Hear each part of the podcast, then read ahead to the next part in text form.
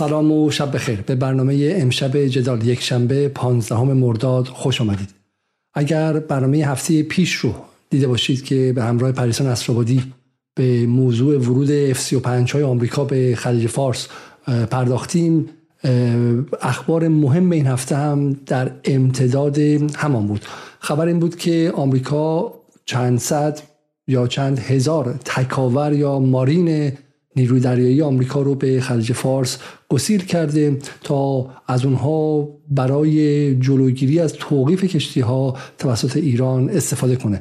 جزئیات بیشتری داده نشد اما نیروی دریایی آمریکا و همینطور هم دولت آمریکا به شکل اشخاص رسانه خودش رو به این ورانور گسیل کرد تا گمان زنی هایی رو انجام بدن. از مهمترین گمان زنی این بود که احتمال داره که این تکاوران سوار بر نفتکش های متحدان آمریکا بشن تا اونها رو اسکورت کنن و با حضورشون روی نفتکش ها مانع از توقیفشون توسط ایران شن. چرا که اگر ایران اون نفتکش ها رو که حامل و حاوی تکاوران آمریکایی هستند دستگیر کنه به معنای اعلام جنگ با آمریکاست و باید اون تکاوران رو هم دستگیر کنه و اتفاقی میفته یا از جنس اتفاقی که در سال 2007 2008 کمانم در دستگیری تکاوران انگلیسی افتاد یا از جنس آن که در سال 2015 اگر اشتباه نکنم یا اوایل سال 2016 ژانویه 2016 در دستگیری تکاوران آمریکایی افتاد و سطح تنش رو بعد قاعدتا بالا ببره و ادعاشون که چنین کار رو ایران جرأت نمی‌کنه که انجام بده. اما این برای اینکه متوجه شیم چه معنایی داره باید در یک بستری ببینیم و توالی اتفاقات رو مرور کنیم. اتفاق اول این بود که آمریکا ابتدا نفتکش اشتباه سوئز راجان رو که نفت ایران درش بود رو در نزدیکی مرز آبی خودش توقیف کرد حدود یک سالی از توقیفش میگذره و در نهایت دادگاهی در آمریکا رأی داد که نفت این نفتکش باید توقیف شه و به کسانی که از ایران طلب دارن پرداخت بشه. حدود 50 میلیون دلار درش نفت بود. اما شرکت های تخلیه کننده نفت اعلام کردن که از به خاطر نگرانی یا از ترس انتقام گیری جمهوری اسلامی در خلیج فارس و در جاهای دیگه چنین کاری رو نمی‌کنن و هیچ کس حاضر نشد با اینکه حدودا 11 پایانه نفتی در نزدیکی آنجا بود و تقریبا هیچ کس هم متوجه نمیشه که کدام یک از این پایانه های نفت رو تقلیه کردن اما هیچ کس حاضر به چنین کاری نشد. در مقابلش هم به شکلی گفته شد که ایران دو نفتکش نزدیک به آمریکا رو سعی کرده که توقیف کنه که یکی از ناوهای آمریکا در خلیج فارس نزدیک شده و مانع این کار شده و و تنش به این شکل اضافه شد. آمریکا ابتدا F16 های خودش رو به منطقه گسیر کرد سنتکام اعلام کرد و, و ایران هم به شکلی رزمایش های آبی خودش رو اعلام کرد و پس از اون بحث ورود F35 ها مطرح شد و بلافاصله ایران یک بار دیگه از به شکلی ابو مهدی ها و گمانم اگه اشتباه نکنم از های ابو مهدی یک بار دیگه رونمایی که اگر در سال 2020 اولین بار اینها به شکلی ساخته شده بود و رونمایی شده بود و بعد هم که یک رزمایش آبی برگزار شد که در برنامه هفته پیش می‌تونید ببینید و ایران به عبارتی اعلام کرد که نه فقط از آمدن F35 های منطقه نگرانی نداره بلکه از آمدن ناوهای آمریکایی استقبال هم می‌کنه چرا که این به شکلی نقطه ضعف آمریکاست و حضور بیشتر آمریکا در منطقه. اما حالا آمریکا یک قدم اون رو بالاتر برده و به شکلی های تنش نظامی رو در ایران داره به شکلی بلندتر بلندتر میکوبه و دو طرف مشغول به قول معروف رجز خانی مقابل یکدیگر هستند و تا این لحظه هم هیچ کدوم از طرفین عقب نرفتن. قبل از ادامه برای اینکه بفهمیم که چه تصویری از این اتفاق در در در سطح رسانه‌ای منعکس میشه بگذارید که تکه آغازین یکی از برنامه های ایران اینترنشنال رو با هم ببینیم امشب در 24 افزایش حضور نظامی آمریکا در خلیج فارس در پی بی‌نتیجه ماندن مذاکرات هسته‌ای با ایران. اسوشیتد پرس میگه نشانه عمیق‌تر شدن اختلافات. نگرانی فرمانده سپاه پاسداران از فرارسیدن سالگرد نارامی ها در ایران. حسین سلامی میگه اعتراضات پارسال خطرناکترین پیکار علیه جمهوری اسلامی بوده. و توافق ایران برای تولید پهپاد شاهد در خاک بلاروس. وزرای دفاع ایران و بلاروس این توافقنامه رو برای تسهیل حمل و نقل پهپادهای انتحاری ایران به روسیه امضا کردند. این چیدمان چیدمانی است که هم خود خبر ورود تکاوران آمریکایی به خلیج فارس رو خبر میده به خاطر اینکه برجام شکست خورده به عنوان تهدیدی علیه اینکه حالا که ایران تن به دیپلماسی نمیده یا به عبارت دیگر تسلیم خواستای آمریکا نمیشه باید خودش رو برای گزینه تنش نظامی آماده کنه. اما خبر دوم هم خبر مهمی است که امشب به اون هم می‌پردازیم. بخش دیگر خبر و بخش دیگر پازل به شکلی تهدید ایران به آغاز دوباره نارامی ها از دل خاک ایران و از داخل خاک ایران و بخش سوم هم که به شکلی یادآوری دوباره حضور پهپادهای ایران در اوکراین و در بلاروس و در جاهای دیگه برای آمادگی و گرم کردن بردن ایران به شورای امنیت و باز کردن جبهه حقوقی علیه ایران. در مجموع به نظر میاد که دارن سعی می‌کنن که تنش رو یک بار دیگه علیه ایران زیاد کنن و و, و این تنش به شکلی در کنار مپس مپس برجام باید دیده شه. یعنی ایران یا باید بیاد وارد گفتگوهای احیای برجام شه یا خودش رو میگم پیه تنش نظامی با آمریکا رو به تن بماله و همینطور هم شلوغی های دوباره در داخل ایران. اما اصل ماجرا کجاست؟ خب من در حالا چیزی هم که می‌بینیم شما همین خبر آسوشیت پرس می‌بینید که حدودا سه چهار روز پیش در اومد. Build up of American forces in Persian Gulf in a new signal of worsening US-Iran conflict و یک سیگنال جدید درباره بدتر شدن رابطه ایران و آمریکا و پرتنش شدن رابطه به شکلی تنششون و افزایش تنششون. اما اصل ماجرا کجاست؟ برای اینکه تصویر بزرگتر رو ما یک وقت گم نکنیم. اصل ماجرا اینجاست. که ابراهیم رئیسی که بسیار از ما بهش انتقادات جدی داریم اما موفق شده که یک کار رو درست انجام بده. و اون کار پروژه خونساسازی تحریم هاست. اگر پروژه خونساسازی تحریم ها توسط ابراهیم رئیسی و دولتش و مجموعه حاکمیت پس از آمدن رئیسی موفق انجام نشده بود آمریکا نیازمند این ارودی کشی ها و این بگیر و به بند ها و اف 35 فرستادن نبود. ماجرا چیه؟ ماجرا اینه که جمهوری اسلامی موفق شد که فرمولی برای خونساسازی تحریم به وجود بیاره. و این فرمول که یک بخشش دیپلماتیک سیاسی بود و یک بخشش نظامی و با کمک سپاه پاسداران انجام شد در بستری از تغییرات بسیار جدی و ماهوی در سطح نظم جهانی انجام شد. چه چیزی دارم میگم و آیا حرف من پیچیده است؟ نه اصلا پیچیده نیست. نترسیم و همین رو ساده میگم. خب ما در برنامه جدال بارها بارها گفتیم که نظم جهان در حال تغییره و چین 2023 چین سال 2016 نیست هند 2023 هند 2016 نیستش روسیه سال 2023 دیگه اون روسیه قبل نیست و کشورها از افول نسبی آمریکا به شکلی باعث شده که قدرت بگیرن شجاعت بگیرن و دیگه نگران یک جانب گرایی و رفتار آمریکا در مقام یک هژمون یا یک نیروی قادر متعال مسلط و یک تنه نیستن. به معنی نیستش که الان چین حاضره که با ایران همه کار کنه و تحریما رو کامل دور بزنه نه. اما چین حاضره که روزی یک میلیون بشکه از ایران بخره. زمانی که در جدال برای اولین بار بحث فروش بالای یک میلیون بشکه در روز نفت ایران مطرح شد. به ما لقب دروغگو گفتن به ما گفتن که آمارتون دروغینه و غیره. و الان دیگه اوپک این رو گفته تمام ترکرهای نفت این رو گفتن دولت آمریکا حتی به این اشاره کرده. و این واضح شده که نه ابراهیم رئیسی و وزیر نفتش اوجی دارن نفت میفروشن. فرقشون با بیژن زنگنی که می‌گفت من نفت نمیفروشم من حاضر نیستم. اگه کسی می‌خواد نفت ایران رو بخره و بیاد توی سواحل ایران. به معنای دیگه معدبانه می‌گفت من نمی‌خوام تحریم آمریکا رو بشکنم و روحانی هم نمی‌خواست بشکنه می‌گفتن حالا بریم اول برجام احیا کنیم. راه حل ما از FATF و برجام میگذره نه از اینکه بریم چه شبانه از تانکر به تانکر این کارو کنیم. تاخیر می‌کردن این کارو. بعدم که نفت فروشی ایران شروع شد نوچه های رسانه‌ایشون رو در روزنامه شرق و اعتماد و اتاقای کلاپاسی ایران من و غیره که واقعا از خودتون بپرسین که بودجه های اینا از کجا میاد؟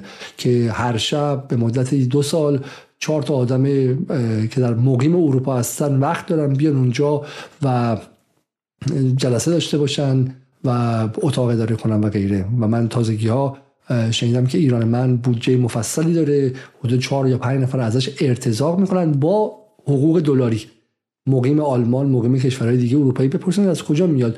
و این نوچه ها وارد شدن و گفتن که نفت ایران داره ارزان میفروشه نفت ایران داره زیاد روش تخفیف میده رئیسی داره نفت ایران مفت میفروشه بعدم که گفتن که روسی داره نفت ایران رو بازارش رو می‌گیره و غیره. همه این نویز ها تولید شد به مدت یک سال خورده گذشته که باقری کنی بی و بی سواد و غیره که این رو بپوشونن که ابراهیم رئیسی داره نفت میفروشه.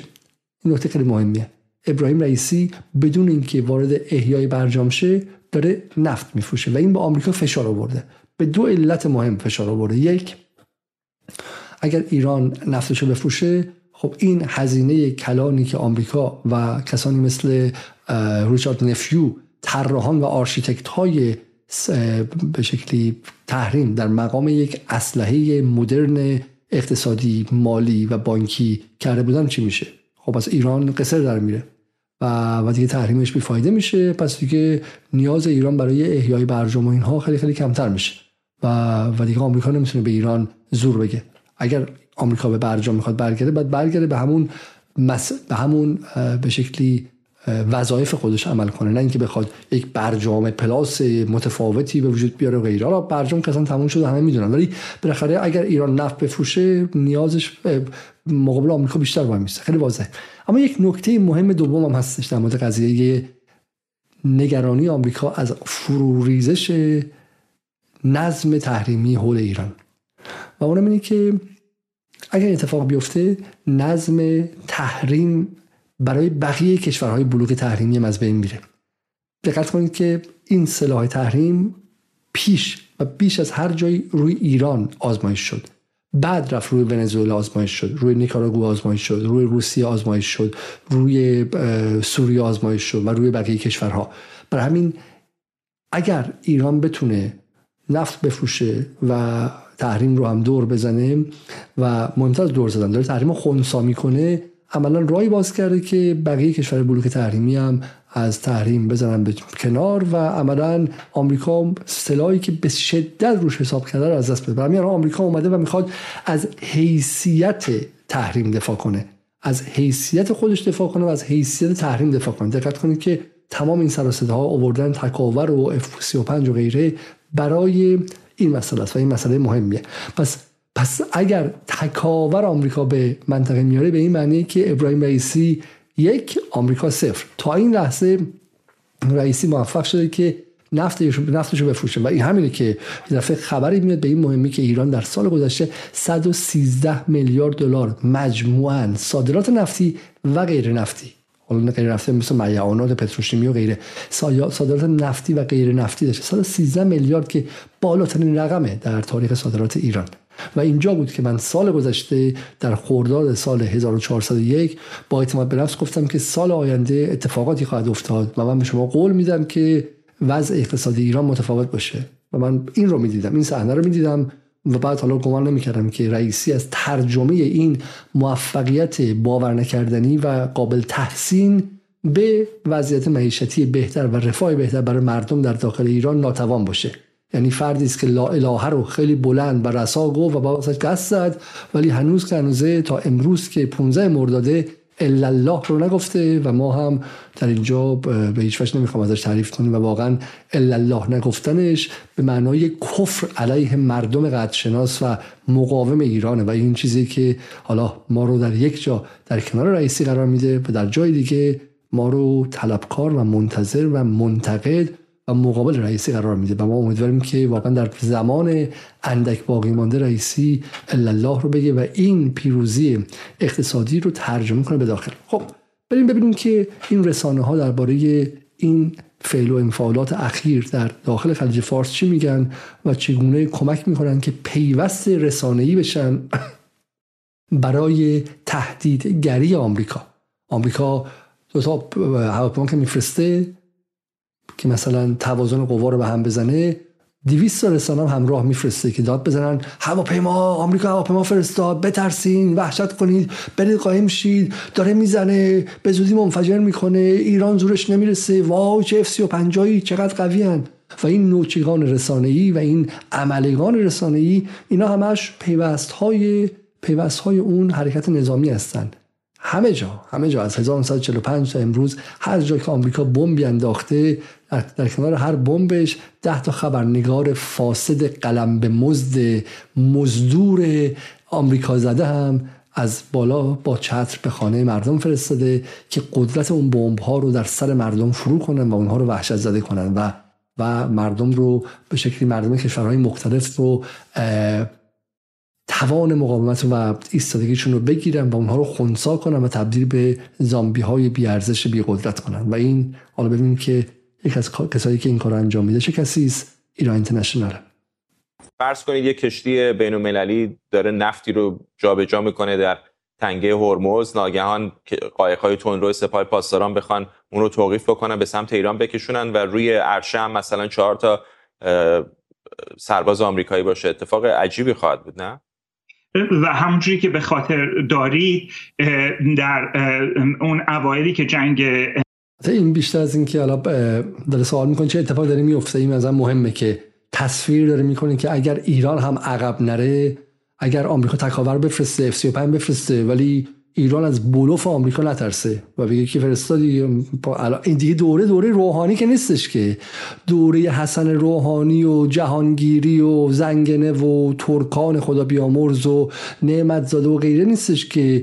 تو یه دونه هواپیما بفرستی و اینا بدون برن توی هیئت دولت و توی تشخیص مسلحت و توی سران نظام و شورای عالی و غیره بگن آقا دیگه تمام آمریکا فرستاده ما که نمی‌تونیم مقابل آمریکا وایسیم. و ترس رو در ده کنن و سعی کنن که تزریق کنن به نظام و روزنامه‌هاشون هم زیاد کنن الان وضع وضع متفاوتی و فردا فرحسا داره می‌پرسه که اگه ایران عقب نکشه چی میشه؟ در واقع عراق شروع شد و بعد امریکایی ها وارد عراق شدن با بریتانیایی ها اون موقع شما البته فکر کنم در بریتانیا بودید. چند نفر از تفنگداران دریایی بریتانیا که داشتن فقط گشت می‌زدن و هیچ کار دیگه هم نمی‌کردن به وسیله نیروی دریایی سپاه بازداشت شدن و اون هم یک ماجرای طولانی پیدا کرد و بریتانیان در اوج اون مذاکراتی که داشت با جمهوری اسلامی که منجر نهایتا بعد از چند سال به برجام شد ناچار شد که به یک سری از شرایطی که ما هنوز نمی‌دونیم چه, چه هستن تن در بده برای اینکه اون تفنگداران دریایی بریتانیایی آزاد بشن. فقط اون نیست. به خاطر بیارید که سال 2019 سه تا تانکر ژاپنی و نروژی و فکر می‌کنم کره جنوبی با مین برخورد کردن. حالا ممکنه که قایق‌های تندروی سپاه حمله نکنن و اگر ولی اگر این تانکرها به مین برخورد کنن و این تفنگداران کشته بشن اون هم در سال انتخاباتی ریاست جمهوری ایالات متحده آمریکا آقای بایدن بایدن ناچار به پاسخگویی خواهد شد و این می‌تونه عواقب مثبت یا منفی برای کارزار انتخاباتی بایدن داشته باشه. خب پس این هم چی شد؟ این هم خطر این که چی میشه اگر ایران بیاد و عقبم نره سپاه هم نترسه. حالا این سپاه ترسیده یا نه؟ چون واقعا اخباری که 24 ساعته ایران اینترنشنال واقعا من نگاه کردم تو این سه روز گذشته که من بازم میگم میذار ناخوش بودم. هی می‌خواستیم دیروز برنامه رو بریم روز بریم. تا اومدیم برنامه رو بریم می‌خوام ایران اینترنشنال نزدیک مثلا 16 تا آیتم روی این قضیه رفتش. میگم 16 تا آیتم روی خطرات ورود آمریکایی‌ها و اینکه دیگه باید جمهوری اسلامی بره و بزنه کنار اینا داد اما ایران ترسیده نه؟ این تصاویری است از پرواز اینا واقعی ها پرواز هلیکوپتر سپاه پاسداران جمهوری اسلامی ایران یا انقلاب اسلامی ایران دور تا دور ناو جدید آمریکایی که وارد خلیج فارس شده. حالا فاصله رو ببینید. حالا شما ببینید که سپاه ترسیده نترسیده. فاصله بکنم که مثلا 100 متر باشه. این فیلم رو امروز سپاه در آباد توی کانال تلگرامی سپاه منتشر شده. همین امروز به استقبالشون رفته. رفته بگه سلام خوش اومدید اینجا. ما هم, ما هم هستیم بغل خب؟ این هم اتفاقی خواهد افتاد. یعنی سطح تنش خب اگر آمریکا یک قدم سطح تنش رو بالا برده اینم بقیهش رو ببینید شما بله. اگر آمریکا یک قدم سطح تنش رو بالا برده ایران هم داره سطح تنش رو دو قدم بالا می‌بره. این هم نکته خیلی خیلی مهم است خب؟ اما در کنارش بیان ببینیم که درباره گذاشتن موشک ها در تنگی هرمز و امکان بستن تنگی هرمز و حالا بخاطر فشاری که ایران بیلداپی که ایران داره می‌کنه داره انباشت قدرت می‌کنه اونجا که بگه این منطقه ماست و شوخی نداریم. اگر شما در هر جای دنیا در خلیج مکزیک در خلیج ژاپن در خلیج ماکرونزیا ماکرونیزیا در خلیج نیوزیلند در بیرون اون پایین پایین نقشه توی قطب جنوب و تو جزایر سطفان اسمیت پایین قطب جنوب. اگه ما رو بگیرید ما اینجا شما رو می‌گیریم. این خیلی نکته اصلی نکته اصلی اینه. و این خیلی اتفاق مهمیه. برای خونساسازی تحریم گفتم نیمیش سیاسی بود. یعنی ابراهیم رئیسی به جای اینکه مثل حسن روحانی شکم بده جلو اینجوری قشنگ بشینه رو اون صندلی خیلی حالت متفرعن و بگه که نه ما می‌خواستیم با شرق کار کنیم دنبال برجام نمی‌رفتیم و منت بذاره اونجا و رابطه ایران رو با کشور شرقی تک تک خراب کنه. ابراهیم رئیسی حالا شما میگی کم سواده شما میگی 1100 تا ایراد داره کاریزما نداره هر, هر چی که هست منم چهار تا می‌ذارم روش ولی شال و کلا کرد بلند شد رفت روسیه بلند شد رفت چین بلند شد رفت اندونزی بلند شد رفتش چه می‌دونم برای بحث شانگهای برای بحث بریکس برای سفرهای منطقه‌ای رفت و رفتش اون بسته اون پکیج سیاست منطقی و سیاست گردش به شرق رو انجام داد. و به چین گفت آقا ما نفتمون اینجاست نفتمون بفروشیم ما می‌خوام نفتمون بفروشیم. خب همین حالا شما به ما چیز دیگه نمیدین نمی‌خوام رابطه رو تقریب کنیم. خب این رو سکیور کرد این رو به شکلی تثبیت کرد رفت اونجا این رو تثبیت کرد. خب به شکلی خریدارای نفت ایران تثبیت کرد. یه نکته اما نیمش نظامی بود یعنی سپاه پاسداران به جای اینکه کسی باشه که وزیر خارجه دولت بگه میدان مقابل ماست نه میدان وقتی همراستا شد با دولت میدان وقتی همراستا شد با دولت میدان به آقای رئیسی گفتش که نگران نباش. آقای رئیسی گفت تانکر ما رو گرفتن توی نزدیکی آبهای آمریکا تو خلیج مکزیک. سپاه گفت اصلا نگران نباش. من دو تا رو اینجا می‌گیرم خب اون آزاد میشه. کسی به اون دست نمی‌تونه بزنه.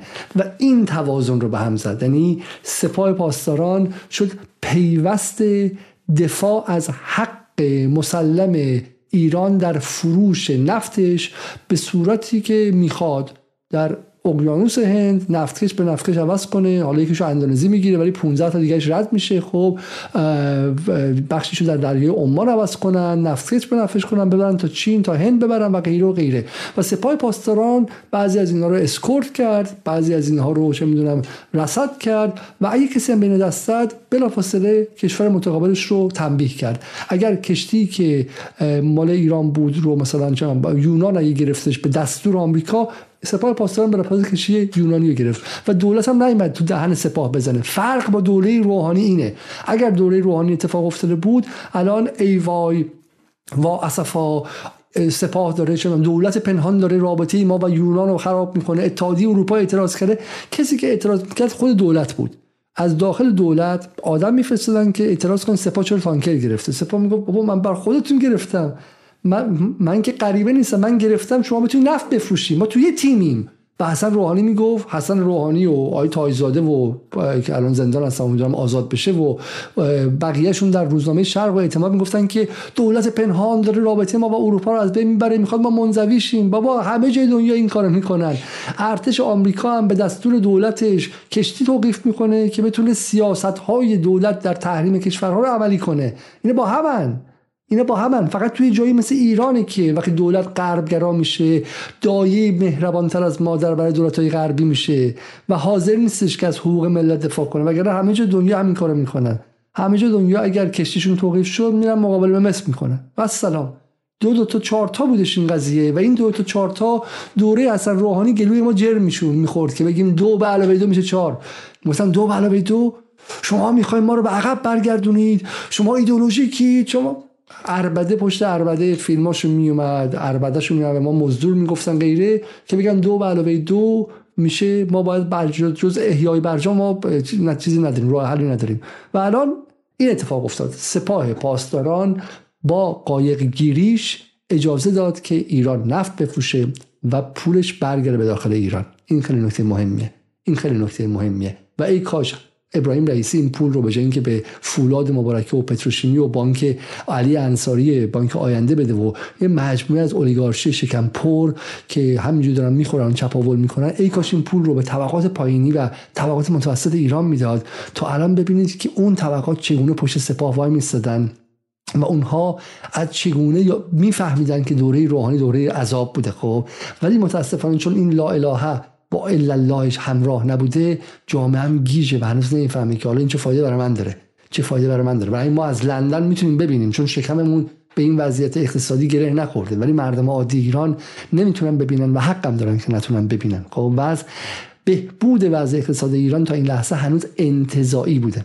خب ببینیم که بقیهشون چی میگن توی اینترنت خب از یک طرف می‌بینیم که پنتاگون از افزایش نیروها و تجهیزاتش در منطقه سنتگام صحبت می‌کنه. از طرف دیگه نیروی دریایی سپاه پاسداران از تجهیزات جدید و تجهیزات مجهز به هوش مصنوعی صحبت می‌کنن. چقدر فکر می‌کنین آرایش نظامی منطقه با ارسال این تجهیزات از هر دو طرف تغییر کرده و احتمالا به کدام سو این در واقع مرکز قدرت نزدیکتر هست؟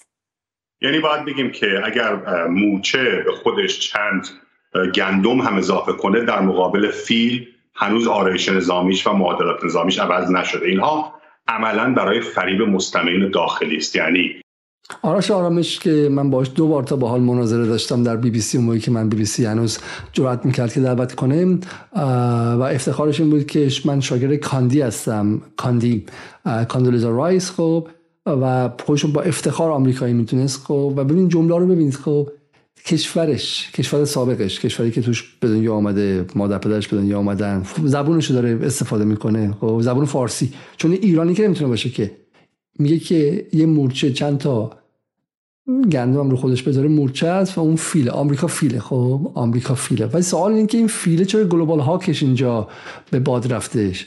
این فیله چرا داره از این خلیج فارس در میره؟ این فیله اگه اینقدر قدرت داره چرا باید برمیگرده؟ چرا از عراق رفتش بیرون؟ چرا از افغانستان اونطوری رفت بیرون؟ خب با اون فضاحت رفتش بیرون. آنچه که سپاه پاسداران است. هوش واقعیشون اگر این است هوش مصنوعیشون بعد ببینیم چند مرد حلاجن. ولی نیروهای نظامی ایالات متحده در منطقه حتی بدون حضور متحدین متحدین بریتانیایی فرانسوی استرالیایی و کشورهای دیگر کشورهای عربی خلیج فارس فقط بگیم ایالات متحده در منطقه و ترکیبی از نیروهای دریایی هوایی نیروهای تفنگدار دریایی نمیگیم تفنگدار نیروی دریایی بلکه نیروهای تفنگدار دریایی و نیروهای ارز کنم روشون زمینی که ایالات متحده اونجا داره قابلیت های بسیاری دارن. الان ایالات متحده دارد یک گردان دو گردان اگر اشتباه نکنم نیروهای تفنگدار دریایی یا مارینز از دو پایگاه مختلفی که کمپ در کارولینای جنوبی که پنتلتون در کالیفرنیا میفرسته اونجا. برای محافظت و مراقبت از کشتی های تجاری. چرا؟ سپاه پاسداران و جمهوری اسلامی اینم در نظر داشته باشه بعضی می‌خوان جا بزنن بگن که این نیروهای نظامی ایران هستن که انگار مثلا نیروهای ارتش نه خیر خلیج فارس تنگی هرمز ابو موسا و تنبه دست سپاه پاسداران. دقت کنید که بین سپاه و ارتش مثلا می‌خواد اختلاف بندازه و این خیلی زیباست چون توی صحنه بعدی میگم که یک نفر تو ایران که حواسش به اینا هستش و طراحی داره می‌کنه بازی رو در جواب به آمریکایی ها اتفاقا انگار همینا رو شنیده باشه و یک رکب خیلی زیبا امروز به اینا زده بهش می‌رسیم. هستن و اینها تهییج می‌کنن میان سوار کشتی ها میشن کشتی ها رو ازشون سرقت می‌کنن کشتی ها رو میرو باین کشتی ها رو می‌برن در بنادر مختلف. اونجا توقیف می‌کنن. مثلا پدر سوختا می‌برن بندر مثلا مکزیک خلیج مکزیک یه سال نگه میدارن یه کشتی به اسم سوئز راجان رو خب. بعد ولی خب کسی جرئت نمی‌کنه خالی کنه. دقیقاً دقیقاً قصه رو برعکس میگه. ایران تو محوطه خودش تو منطقه خودش کشتیایی که رد میشن اگه از این مرز رد شده باشن و غیره رو مثلا ممکن توقیف کنه. ولی ایران می‌کنه راهزن. ولی آمریکایی که در سرتاسر سر جهان مشغول توقیف کشتی بوده که ایران داشت نفت میفروخته. شما یه دقیقه وایسی یه دقیقه وایسی. ایران.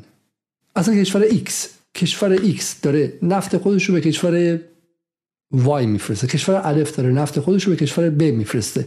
کشور جیم میاد از 15 هزار کیلومتر اون طرفتر از یه محله توی غرب تهران کشور الف و ب توی شرق تهران دارن به هم میفروشن. کشور جیم از غرب تهران میاد تو شرق تهران این کشتی اولی رو دستگیر می‌کنه و توقیف می‌کنه. میگه تو حق به جیم بفروشید. این طبیعیه براشون. این طبیعیه. این پلیسگری آمریکا طبیعیه. در زمانی که دیگه قدرت فائقم نیستش خب. دم در خونه اینها دم ایران به هند که می‌خواد بفروشه آمریکا حق داره توقیف کنه. این راهزنی نیستش. این راهزنی نیست. حالی که ما می‌دونیم که کل تمدن غرب بر اساس راهزنی احیا شد از زمان رنسانس به این ور. حداقل انگلیسی که من تو زندگی می‌کنم از دل راهزنی هم باشه اولی سرمایش اتفاق افتاد. به ایجاد تشنج می‌کنن. حالا نیروهای مارینز یا نیروهای تفنگدار دریایی که اونجا مستقر خواهند شد دو وظیفه خواهند داشت. وظیفه اول احیانا در احتمال background شون ببینید خیلی زیباست. background background اینها دقت کنید چه اتفاقی داره میافته تو background تو background F35 داره آروم میشینه که شما اینو آروم آروم ببینید خب؟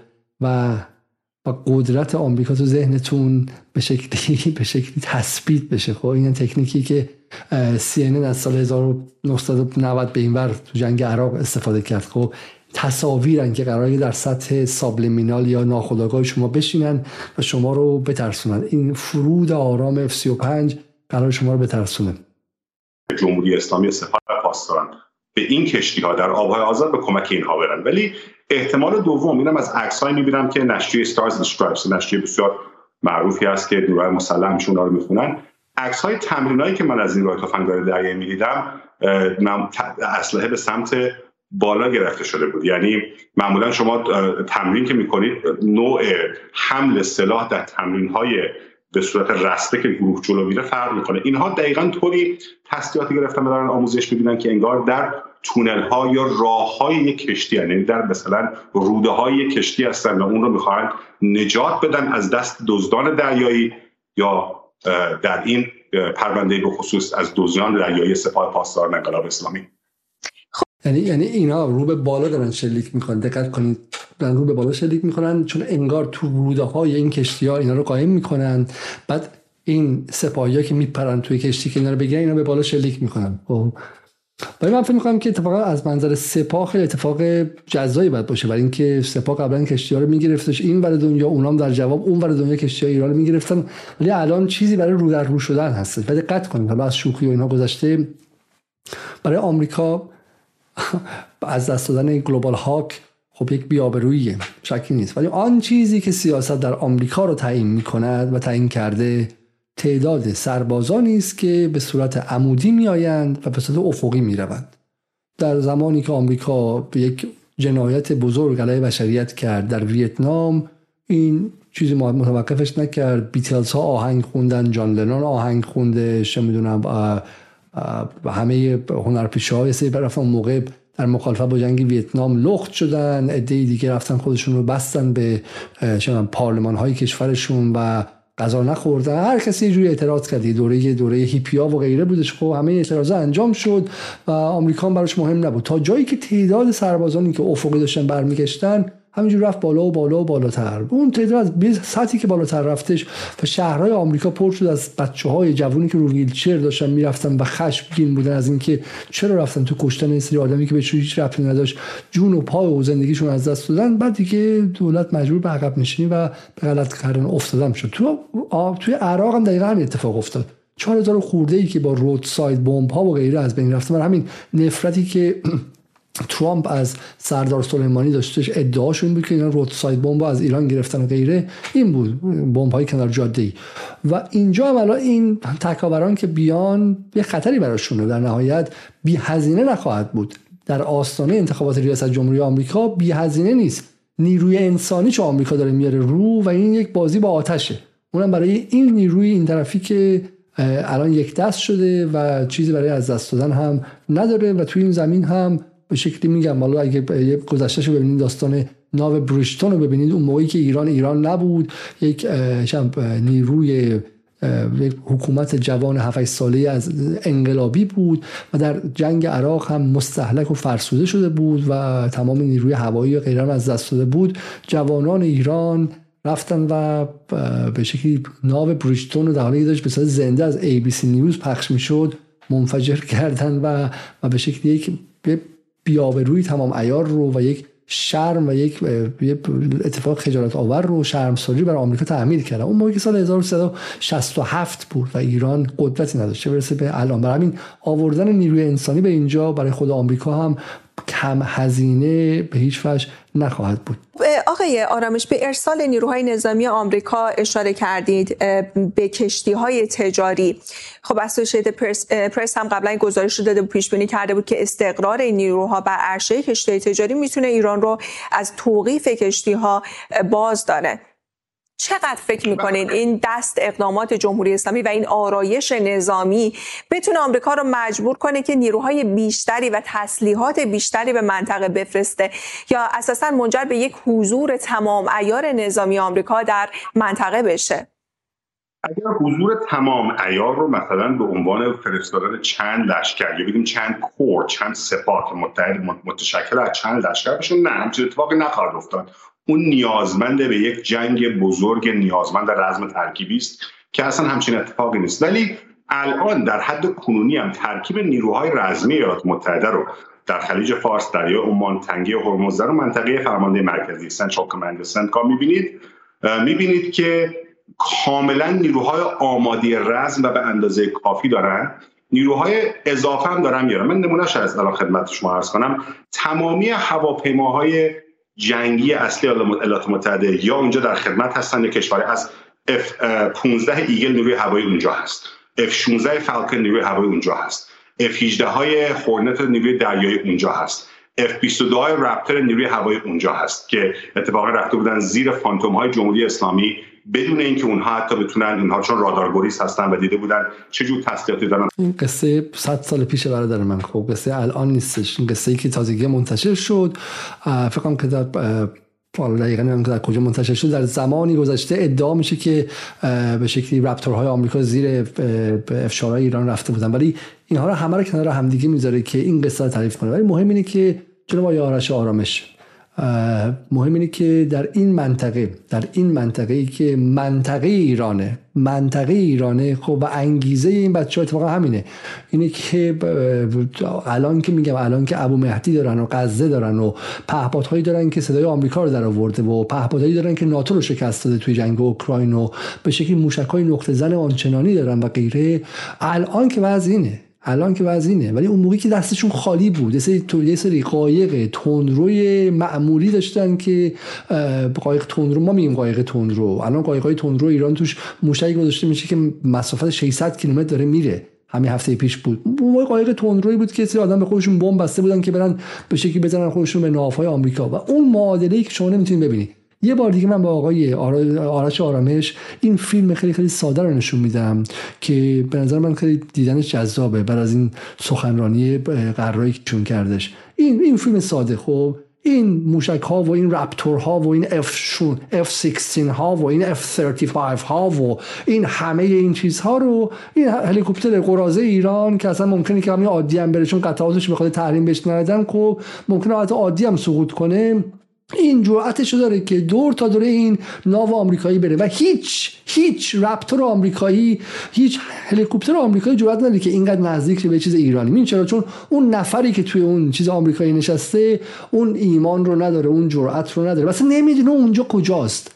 غیر از یه سری بازی کامپیوتری و یه سری فیلم در پیتی هالیوودی که من این مدتی نشستم دارم همه فیلم های جنگی آمریکایی رو می‌بینم. از یکی از در پیتی ترین فیلم هاش این چیز بودش این Top Gun جدید بود که درباره ایران ساخته بودن. با 3500 تا غلطی که اصلا باور نکردنیه. جنوب ایران رو با زاگرس قاطی کرده بودن. اف 16 رو اف 14 های ایران رو generation fifth generation نسل پنجم اصلا یه فیلمی بود که واقعا در دقیقه روش کار نکرده بودن. ولی همون همه این فیلم ها رو خب با واقعیت ایران اشتباه گرفتن. با واقعیت نه فقط ایران هر کشوری که حاضری که برای مرز خودش مقاومت کنه. و حالا من امیدوارم که از برنامه آیندهمون بیام در مورد هالیوود و جنگ حول ایران اینها با هم دیگه صحبت کنیم. اما بریم سر این که دقیقا در لحظه ای که این به شکلی ادامه هالیوود این, این تلویزیون های نیمه هالیوودی که کارشون روایت سازی های کاذب به منظور آمریکا میاد میخورته. قشنگ با بچه داره حرف می‌زنه دیگه. میاد میخورته. الان تموم اف 16 هاش اومده. برو برو برو بگی بخواب اگه بیدار بمونیم آمریکا میخورته. با اینها که مشغول بودن امروز اتفاق خیلی جالب افتاد. خب من می‌خوام به شما این اتفاق رو نشون بدم. و اون اتفاق این بود که شما ثابت کردید که دریاهای آزاد متعلق به هم است. این یکی از نتایج روشن کار شما این بود. نشون دادی که دریای آزاد متعلق به همه است. ما اجازه نمیدیم فلون کشتی ها از فلون تنگه ها عبور کنن. غلط زیادی است. چرا؟ مال همه است. دقیقا در روزی که آمریکا و این نوچه های رسانه ایش صحبت تکاور و مکاور و اینکه می‌خوام باز برگردیم به خلیج فارس برم می‌کنن علی خامنه ای تصمیم گرفته که با خانواده های ناو گروه 86 اگر اشتباه نکنم دیدار کنه خب چرا حالا الان تصمیم گرفته غیره؟ من از خودش چیزه. خودش خیلی خیلی جذابه که چرا بله بله بهش میگن ناوگروه 86 ارتش جمهوری اسلامی. اتفاقا ارتش هم هست به سپاه هم نیستش. خب با خانواده های ارتش جمهوری اسلامی ناو 86 ناو 86 چیه؟ اونایی که نمی‌دونن. حالا احتمالا همتون از من بهتر می‌دونید. خب من در مورد مسائل نظامی کم سوادتر از اغلب شما هستم. ولی ببینید ناو 86 ماجراش چی بوده؟ ناو 86 این بوده که یکی از کشتی های ارتش جمهوری اسلامی تصمیم می‌گیره که یک دور 360 درجه در اطراف جهان بزنه. خب راه میفته از اینجا که حالا می‌تونیم ببینیم سمت چپ تصویر هستش. من میگم که به شما یه دونه یه دونه فلش هم بتونم نشون بدم بهتون. که شاید خیلی بهتر باشه خب نش این در این جای در این جای نقشه که هستش تقریبا چابه ها رو اینجاها در اینجا شروع کرده. رفته شبه قاره هند رو دور زده از نزدیکی دریای چین عبور کرده از بین مالزی و اینها رد شده از نزدیکی پاپاگینه نو رد شده و از استرالیا یه سلام به استرالیا و به شکل انگلوساکسون های اونجا کرده که خب از نظامی الان متحد خیلی خیلی سرسخت آمریکا هستن و در مقابل چین و یکی از اعضای اون حلقه آیکوس و مقابله با چین هستن. از اینجا هم رد شده و کل پهنه اقیانوس آرام رو رد شده و از کجا؟ از از به شکلی خلیج کارائیب از بین آمریکای شمالی و آمریکای جنوبی رد شده و بعد وارد اقیانوس اطلس شده و غیره. خب و این اتفاق در تاریخ دریانوردی کشور ایران نیفتاده خب اتفاق خیلی خیلی اتفاق مهمی. حالا اینجام نشون میده که از مکران تا سواحل اروپا اون بخش اول مروری بر اینجا هم به شکل از مکران تا سوال اروپا در واقع بخشی از اون بخش اروپایی حرکت این به شکل ناو ناو ایرانی رو نشون میده که کجا رو رد شده و چه بنادر مهم و استراتژیکی عبور کرده که حالا من می‌تونم براشون بخونم این رو. تعداد بارگیری ها و غیره حالا من می‌تونم اینو بعدا برای شما منتشر کنم. خب اما اصل ماجرا چیه؟ اصل ماجرا اصل ماجرا اینه که برای اولین بار در تاریخ جمهوری در, در تاریخ 2500 ساله ایران 2800 ساله ایران ماتا رو در نظر بگیرین. 10000 ساله ایران هر چقدر که می‌خواین. ایران توانسته نیروی دریاییش رو دور جهان بگرده و این خیلی اتفاق مهمیه. شاید دقت کنید شاید بگین که برو بابا ماجلان مثلا چم این کارو بذارو تو قرن 16 هم کرده. خب انگلیسی ها قرن 17 هم کردن و غیره. بله ولی کردن. ولی خیلی کشورهای بزرگ جهان هنوز هم نیرو دریاییشون توان چنین کاری رو نداره. و یه اتفاق خیلی بزرگی به نظر من این قضیه. حالا خدای خامنه امروز مفصل در موردش صحبت کرد و مثل بچه 18 ساله در موردش هیجان زده بودش. و من فکر می‌کنم چرا؟ و اینکه آقای خامنه ای یه پروژه اینجا داره. آقای ای پروژه خیلی جدی داره اینجا. من فکر می‌کنم که بعد از اینکه پروژه موشکی رو شخصا نظارت کرد تا به جایی رسید که ایران از نظر موشکی جایی ایستاده که غرب با ایران شوخی نمی‌کنه. یعنی غرب صد خیلی چیزایی که با ایران ممکن شوخی کنه. الان فردا وارد جنگ سایبری بشه جنگ میکروبی بشه. ده کار دیگه. جنگ اقتصادی و جنگ ارزی و جنگ مالی. ولی با موشکا ایران شوخی نداره. چون می‌دونه که این بلوف نیست فتوشاپ نیست. موقع میگم فتوشاپه. می‌دونه که اینا واقعیه. و تو عین الاسد هم یه کوچولوی اشانتیونی از این قضیه رو دیده. آقای خامنه‌ای بحث پهبادی رو هم خودش را بالا سرش و رفت سر زدنی. خب ما می‌دونیم که سیستم ایران توسعه نامتقارنه هیچ کس هم توهم نداره. ایران آلمان مثلا دوره هیتلری نیستش که یه انفجار توسعه اتفاق بیفته. ژاپن هم نیستش انگلیس و آمریکای اون دوره توسعه هم نیستن. نه یه چیز نامتقارنه از تو سپاه پاسداران مستعان بیرون میاد و پهپادان بیرون میاد. ولی بعضی از این پروژه که آقای خامنه‌ای میگم شخصا بالا سرشون وایساده و یه رفته و اومده و رفته و اومده. توی ایران مثل خیلی چیزا مثل رابطه ایران روسیه که دوستانی که الان در جریان هستن من میگن که ما میریم و میایم. این میرشتاب توسط دولت وصل نشده که چیزی رو امضا کنن. نه میرشتاب ما وصل کردیم. یعنی رفتیم اومدیم این پرونده رو از این میز گرفتیم گذاشتیم رو اون میز. تلفن گرفتیم تو تو خدا این جوابشو بده. و هم وصلشون کردیم. سیستم سیستم پرمشکلی پردستاندازی تو فساد هست لختی هست تنبلی هست. و یه آدم جهادی و پایکار هم مثلا هستن که دارن حل میدن بعضی چیزا برای همین که بعضی چیزا دفعه میدرخشه. بقیه چیزا دفعه سوتیه و خرابیه و نه فقط نمیدرخشه بلکه باعث آبروریزی موشکی و پهبادی و علی خامنه ای شخصا نظارت کرد تا به اینجا رسید. و من فکر می‌کنم این ذوقی که امروز آقای خامنه ای توی این گفتگوش با خانواده ناو گروه 86 داشت فکر می‌کنم که آقای خامنه ای پروژه ایجاد نیرو دریایی مدرن امروزی توانا به حضور در نقاط مختلف جهان رو برای ایران برداشته. شخصا دوست داره این شخصا می‌خواد که قبل از رفتنش خب این رو هم برای ایران باقی بگذاره به عنوان یک میراث. من امروز سخنرانیش گوش کردم میگم. جنس صحبتهاش و جنس هیجانی که داشت و جنس ذوقی که داشت از این اتفاق به نظر من این بود. یه بخشش اینه. یه بخش دیگه اینه که خودش چی میگه. یه بخش دیگه اینه که آقای خامنه ای می‌دونه که اگر قراره که ایران قدرت منطقه‌ای و قدرت جهانی بشه باید از خونه بره بیرون.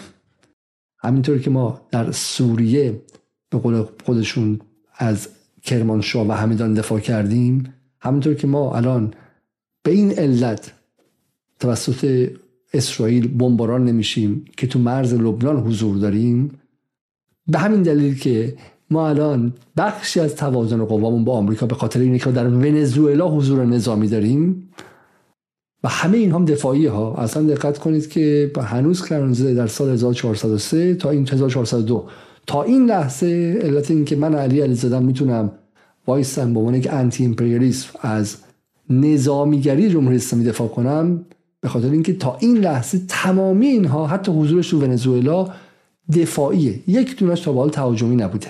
برای توسعه طلبی نبوده. برای این بوده که به ما حمله نشه. تو این ونزوئلا نزدیک آمریکا بودیم برای اینکه آمریکا نتونه اینور به ما حمله کنه چون هنوز ما دست بالا رو نداریم مقابل آمریکا. اما های خامنه‌ای می‌دونی که اگر نتونی بیرون باشی در تو در خانه بهت حمله میشه. و می‌تونی که اگر قراری که نفت کش داشته باشی فردا بتونی میعانت قاضی تو بخوای بفروشی بخوای پتروشیمی تو بفروشی بخوای صنعت رو بفروشی. اصلا ما آقا میگیم الان ایران مشکل جدی توی صنعت خودرو داره بسیار خوب. 20 سال دیگه خودروهاش خوب میشه. سوار کشتی می‌کنه اینا رو صادر کنه. یه راهزن چشم آبی غربی باز این کشتی می‌خواد بگیره. ایران ما بتونه ازش دفاع کنه دیگه. و این این سفری که گروه 86 کرده مقدم چینی برای ساخت آن نیروی دریایی است که می‌تواند اسکورت کننده نفتکش ها کشتی های تجاری و قوای دریایی و قوای تجاری ایران باشه. اگر ایران قرار راه فروشی کنه و بخش از این راه هم دریاییه این نیازمند نیروی دریایی داره. با همه بتونن برن دریای آزاد مال همه. دریا و هوا باید برای همه ملت آزاد باشه. امنیت کشتیرانی و حمل و نقل دریایی باید برای همه کشورها تأمین بشه. امروز آمریکایی ها به نفتکشا تعرض می‌کنن. به باندهای قاچاق دریایی کمک می‌کنن. این خیلی زیباست. این خیلی زیباست. برای اینکه اون آرش آرامش ایرانی نمای ایران ستیز به سپاه پاسداران میگه گروگانگیر و, و کار ایران رو به این شکل میگه و آقای خامنه ای میگه که اینها از قاچاقچی ها دفاع می‌کنه دقیقا معادله داره برعکس می‌کنه. برای اینکه دقیقا اون کسانی که از به شکلی قاچاقچی ها و کسایی که نفت قاچاق نفت ایران دزدیدن دارن قاچاق می‌کنن به جای دیگه. این قاچاق دیگه درسته؟ و و بعد اسم خودشون رو به شکلی پلیس آبی می‌ذارن و غیره. این تخلف بزرگ اونهاست. در منطقه ما این کار انجام می‌گیره. در جای دیگر هم کم و بیش اطلاع داریم که انجام میدن. اینا نقض یک قانون بشری بین المللی غیر قابل اغمازه. شما عملا این قانون رو اجرا کردید. این قانون امنیت همگانی دریا برای همه. قانون امنیت همگانی دریا برای همه. یعنی شما از می‌خوام رفتید از بندر عباس ایران بندر مکران گمانم شروع کردید از داخل خاک ایران شروع کردید دور تا دور زمین زدید و آمریکا هیچ غلطی نتوانست بکنه. شما نماینده و سمبل این هستید که آمریکا با این همه و انگلیس با این همه و فرانسه با این همه نتونست در یک مسیر 223 روزه 223 روزه دور تا دور زمین که بارها از نزدیکی به هزار تا پایگاه آبی آمریکا رد شدین نتونست شما رو بگیره متوقفتون کنه و تلاش هم کردن ها تلاش هم کردن و راه رو باز کردید حالا که راه رو باز کردین راه ایران رو توی آمریکای لاتین باز کردید. راه ایران رو تو نزدیکی استرالیا باز کردین. حالا دیگه کشتی های ایران می‌تونن برن و بیان. و این اتفاقا داره به کجا میگه؟ به ارتش داره میگه. خب که نشون بده آقا اینا مال ایرانه ها. یه موقعی گول بی بی سی و اینترنشنال و این مزخرفات نخورید که سپاه اینو کرده نه ارتش نه سپاه و ارتش و اینا نداره. این ایرانه. یک کلمه است. الف ی ر الف نه خب ایران. سپاهش مال ایرانه ارتشش مال ایرانه. تکاورانش مال ایرانن بقیهش مال ایرانه هوافضاش مال ایران مال ایرانه درسته؟ اشکال مختلف ابراز قدرت ایرانه. و سلام همین این رو اتفاقا این این رو در دیدار با ارتش داره میگه و این به شکلی متح اینها رو میگه. اصلا بدون هر گونه چیزی انگار مثلا داره با هر کلمه اینها رو مینوازه و بغلشون می‌کنه و و به شکلی بهشون افتخار می‌کنه. خب و این حالا عکسایی از زمانی که اینها به ایران برگشته بودن به خانواده هاشون برگشته بودن که حالا من می‌خوام عکس ها نشون بدم که یک موقعی میگم نگذارید که این رسانه ها برای شما ذره بین شما و نیروهای نظامی شما فاصله بندازن و میگم سعی کنن که اونها رو تافته جدا بافته از ما بدونن. این دقیقا دقیقا این ایرانه که دور تا دور جهان رو زده. و امثال میگم جوانان سبک زندگیشون هم سبک زندگی به شکلی امروز ایرانه. خب پس آمریکا داره سعی می‌کنه که یه مقدار تنش رو بالا ببره ایران رو تهدید کنه از کلیت حیثیت تحریمهاش دفاع کنه و نظر تحریمهاش فروپاشی درش انجام شه که هم شاید بتونه به کمک غربگراهای ایران ایران رو باز بکشه پای میز مذاکره و و همین که نذاره که ترس بقیه کشورهای تحریمی از تحریم آمریکا بریزه. درسته؟ برای همین فضای مقدار ملتهبه. اما تلفیق سیاست گردش به شرق و سیاست خونساسازی تحریم در خیابان پاستور به علاوه استراتژی های نظامی سپاه پاسداران به ویژه در نیرو دریایی و همینطور هم نیرو دریایی ارتش باعث شده که ایران تا این لحظه تحریم رو خونسا کرده باشه و باید ببینیم که ادامه ماجرا چی میشه. مسلمان آمریکا هم دست خالی نیست. ابر قدرت بوده از 1945 تا همین اواخر. دست خالی نیستش و اینم یک فرایند. ما که میگیم آمریکا افول کرده نیستش که باخت و تموم شد. نه. ولی اون هم حتما به شکلی ابزاری استفاده می‌کنه. ولی دست ایران هم خالی نیست و ایران هم چیزی نیست که بگه من تموم شد و باختم و دلم خالی شد و غیره.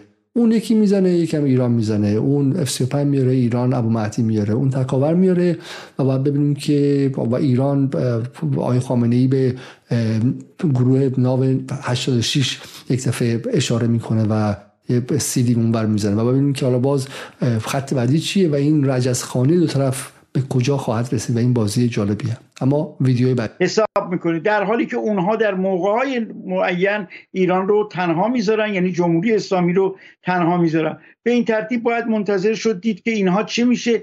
ضمن اینکه اون خطری وجود داره که کشوری که پرچمش بر روی نفتکش داره حمل میشه و کشوری که نفت رو صاحب اون نفتکش هست اینا دوتا متفاوتن. آیا اونها به آمریکا اجازه خواهند داد که نیروهاشون روی اون عرشه اون کشتیا برن؟ یا چقدر این مقررات زمان خواهد بود. ولی آمریکا داره این رو تمرین می‌کنه که در هنگام مورد نیاز این کار رو بتونه انجام بده. من از شما عوض می‌خوام. این کاملا بخش متفاوتی از این ویدیو رو من آوردم. اگه با من همراه باشید من الان این بخش مربوطش رو پیدا می‌کنم. فقط قبل از اینکه برنامه رو ادامه بدیم چون الان یه بخش دوم برنامه شروع شده و من بالا دوست که این بخش رو هم ببینیم تقاضا می‌کنم که برنامه رو حتما لایک کنید شما و اجازه بدین که برنامه بیشتر دیده شه. خب من این رو هم فکر کنم واکنش جمهوری اسلامی به تقویت حضور نیروهای آمریکایی در خلیج فارس و تنگه هرمز چه خواهد بود؟ اگر کوتاه پاسخ بدید ممنون میشه بله ببینید جمهوری اسلامی نخست تلاش خواهد کرد. آها این بخش من میگم اشتباه آوردم. الان من این رو برای شما اصلش رو برمیدارم و میارم خب پس تقاضا می‌کنم که برنامه رو لایک کنید تا اینکه من اصلش رو یک بار دیگه پیدا کنم چون بحث بحث مهم است بله بله بله. خب این پیدا شد. خدا رو شکر. ایشون آقای رضا گوهرزاد. خب. برای گفتگوی بیشتر در مورد همراه میشیم با رضا گوهرزاد تحلیلگر سیاسی که از کالیفرنیا با ما همراه شدن. آقای گوهرزاد خیلی خوش اومدین. در هفته های اخیر ما شاهد افزایش اقدامات آمریکا برای تامین امنیت بیشتر آبراها در خلیج فارس و تنگه هرمز بودیم. این اقدامات رو شما چقدر موثر می‌دونید؟ درود من هم بر شما و سپاس از دعوت. ببینید اگر این اقدامات انجام نشه جمهوری اسلامی سعی می‌کنه هی بره به لبه این پرتگاه بیشتر نزدیک بکنه خودشو. یعنی بیشتر مزاحمت ایجاد کنه. به این ترتیب حضور نظامی یک کشور دیگه گرچه در منطقه کار درستی نیست و پای یک کشور دیگر رو از نظر نظامی می‌کشه به منطقه.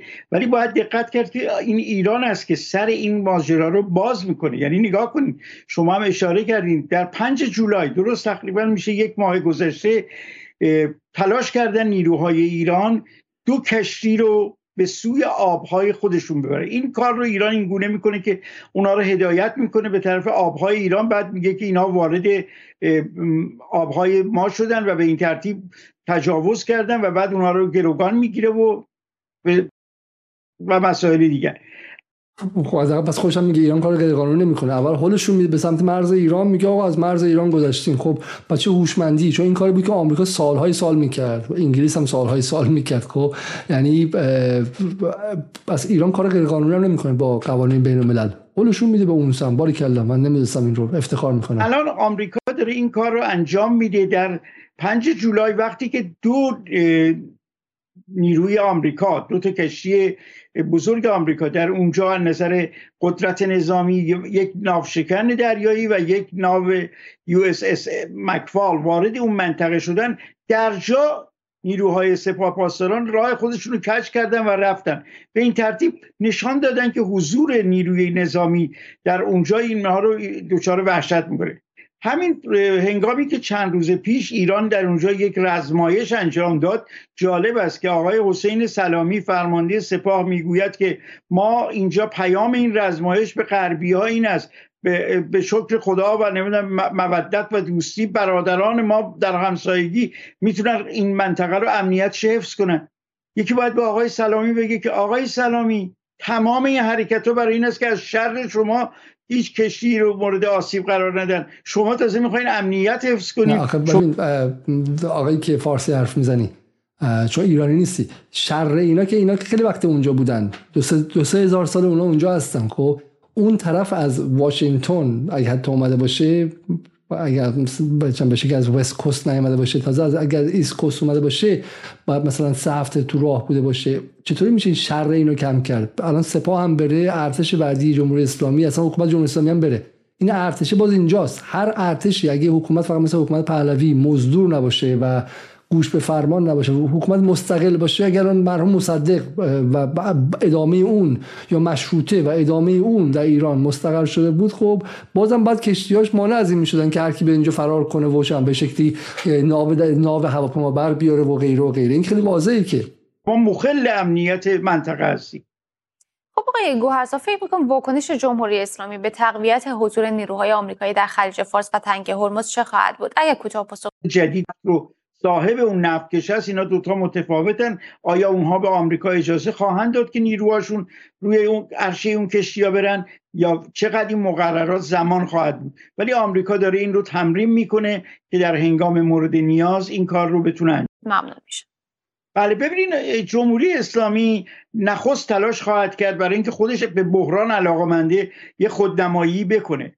ولی از اون طرف محاسباتش نشون میده. کشوری که در همکنون مردم به خیابانها خواهند اومد همین تا چند روزهای آینده در ما شاهد حضور مردم در سالگشت محسا خواهیم بود. به این ترتیب جمهوری اسلامی بسیار باید بیعقل و ناآگاه باشه که دست به یک مانور جدید بزنه. ولی از جمهوری اسلامی هیچ بعید نیست. یه نکته من اینجا این می‌خواستم شما نشون بدم. گره مسائل منطقی و مسئله امنیت ملی ایران مسائل داخلی. و اینکه چگونه دو در همدیگه نهفته است. این بنده خدا با سادگی میاد این قضیه رو میگه. میگه یه یه ماه دیگه قراری که برای محسا بیان تو خیابون. وقتی که برای محسا میان تو خیابون تو دیگه نباید بیای جلو آمریکا یا وایسی. یه بار گوش کنیم. اینو می‌خواستم به شما نشون بدم.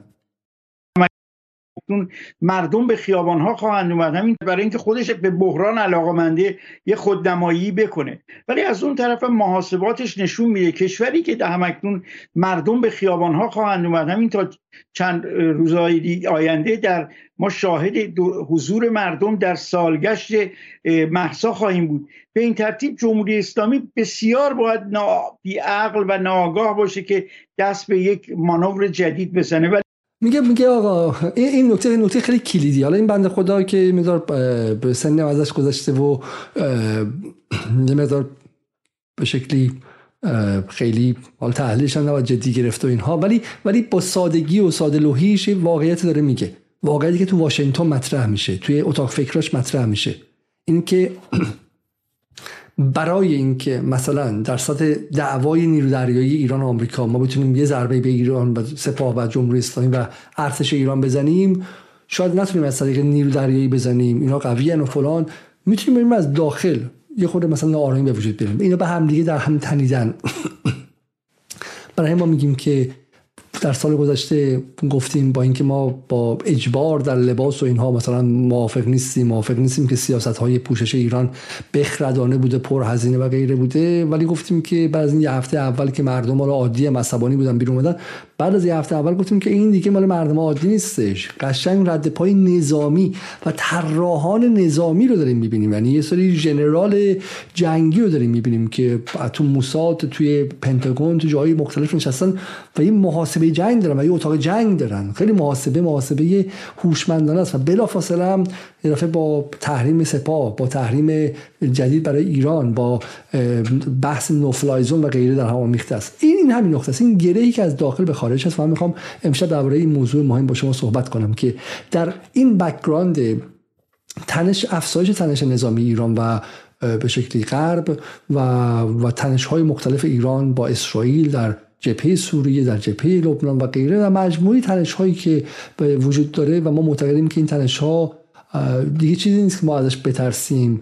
ولی واقعا قشنگ به که اون پیچ آخر تاریخی همچنان موجوده همچنان موجوده. الان روسیه از تنش با ناتو نمیترسه چون خطر وجودی نداره. کشوری که 5000 و 6000 6000 کلاهک هسته داره ولی بالاخره هزینه است که جنگ براش. خب برای ما اینجا می‌دونیم می‌دونیم که این بازی تمام نشده و تازه شروع شده. یعنی به قول خود آقای خامنه ای در لحظه چرخش نظم جهانی آینده های پیچیده و خطرناک هست. خب آینده های پیچیده و خطرناک و ما اینجا داریم می‌بینیم. در چنین وضعیتی باید ببینیم که در داخل وضع چطوره. پس من می‌خوام به وضعیت داخل نگاه کنم از منظر امنیت ملی و امنیت منطقه‌ای و از منظر سکانس ها یا سیکونس های جنگ ایران برای استقلالش با آمریکا به و جنگ ایران به منظور پسراندن آمریکا از منطقش آزادسازی منطقش استقلال دادن به منطقش و غیره. ببینیم که از منظر این فرایندی که تقریبا داره که به دوم خودش رسیده به پایان خودش داره رسیده وضعیت داخل چطوره؟ دوستانم در داخل ایران گروه های مختلف و اکتیویست های مختلف از جناح های مختلف دارن برنامه‌ریزی می‌کنن و سعی می‌کنن که از همین الان شروع کنن به سازماندهی مخصوصا به آموزش از آموزش ها احتمال آغاز موج دوم انقلابی که پارسال آغاز شده بتونن در زمینه هماهنگی هایی که میشه در داخل انجام داد همینطور فراهم کردن اینترنت آزاد بهشون کمک بکنن. بچه کردستان اومده بودن اسپیس داشتن در مورد انتقال تجربیاتشون برای فعالیت های میدانی برای جنگ های میدانی. اگر بخوایم جنگ های میدانی بچه های کردستان. تو تلویزیون ایران اینترنشنال رسما داره میگه بچه های کردستان اومده برای انتقال تجربیاتشون برای جنگ های میدانی. شبکه های اجتماعی رو برگردونیم به این فضایی که در واقعیت هست و الان راجبش صحبت کردیم. من فکر می‌کنم مهمترین وظیفه کسانی که صاحب پلتفرم هستن قرار دادن این پلتفرم و این عرصه به کسانی هست که در داخل ایران به حال دارن تلاش می‌کنن. من خودم شخصا با توجه به ناامیدی که از اپوزیسیون جمهوری اسلامی به خصوص تو ماهای گذشته پیدا کردم و فکر می‌کنم که تمرکز همه ما باید الان روی داخل ایران و خواسته های مردم و فعالیت های خودشون باشه شخصا سعی کردم تمام پلتفرمم رو در اختیار اینها قرار بدم. حالا این به کنار. بحث بحثی که احتمال شنیدین فراخان دادن برای بازگشت به خیابان و گفتن که می‌خوایم برگردیم و به شکلی داستان محسا اپیزود دوم. یا مثل این سریال های چیز فصل دوم محساس و, و ما آمده ایم که به شکلی بجنگیم و مثلا اون که اومدیم که اومدیم که آتش بزنیم و بسیجی و سپاهی رو بکشیم و آخوند رو آویزون کنیم از درخت های چنار خیابان ولی عصر. خب ادعا اینه که ادعا اینه که دارن آماده میشن برای سالگرد برای سالگرد محسا امینی. حالا من به شکلی اطلاعی ندارم که واقعا در از نظر امنیتی و از چیه ولی می‌تونم حدس بزنم چند تا اتفاق افتاده. یکی اینکه خب بالاخره شما وقتی از خیابان خارج میشید به خیابان برگشتن به این آسونی نیستش. یه فرمول ساده دو دو چارتای روانشناسیه. کسی که در یک شبکه های اجتماعی شبکه های انسانی اجتماعی منظورم اون چیزی که حالا گروه های اجتماعی گروه های انسانی محسوب میشه. از بحث روانشناسی باش آشنا هستید. این گروه های اجتماعی به همدیگه شجاعت رو ترس رو چیزهای مختلف رو تسری میبخشن خب؟ و, و این شجاعتی که صادر میشه از یک فرد به فرد دیگه در در جنبش های اجتماعی باعث میشه یک افراد به صحنه بیان. و جنگندگی پیدا کنن. کسانی شهروند عادی بودن سیاسی هم نبودن. تبدیل میشن به چریک شهروند و به شکلی هر روز به همدیگه انرژی میدن و غیره. وقتی که جنبش متوقف میشه اون سطح انرژی عمومی به شدت پایین میره و اون انرژی اولیه اون جرقه اولیه اون ایگنایت کردن یا روشن کردن و مشتعل کردن اولش که با این سادگی نیستش. انسان اکاش همه اینو گوش کنن.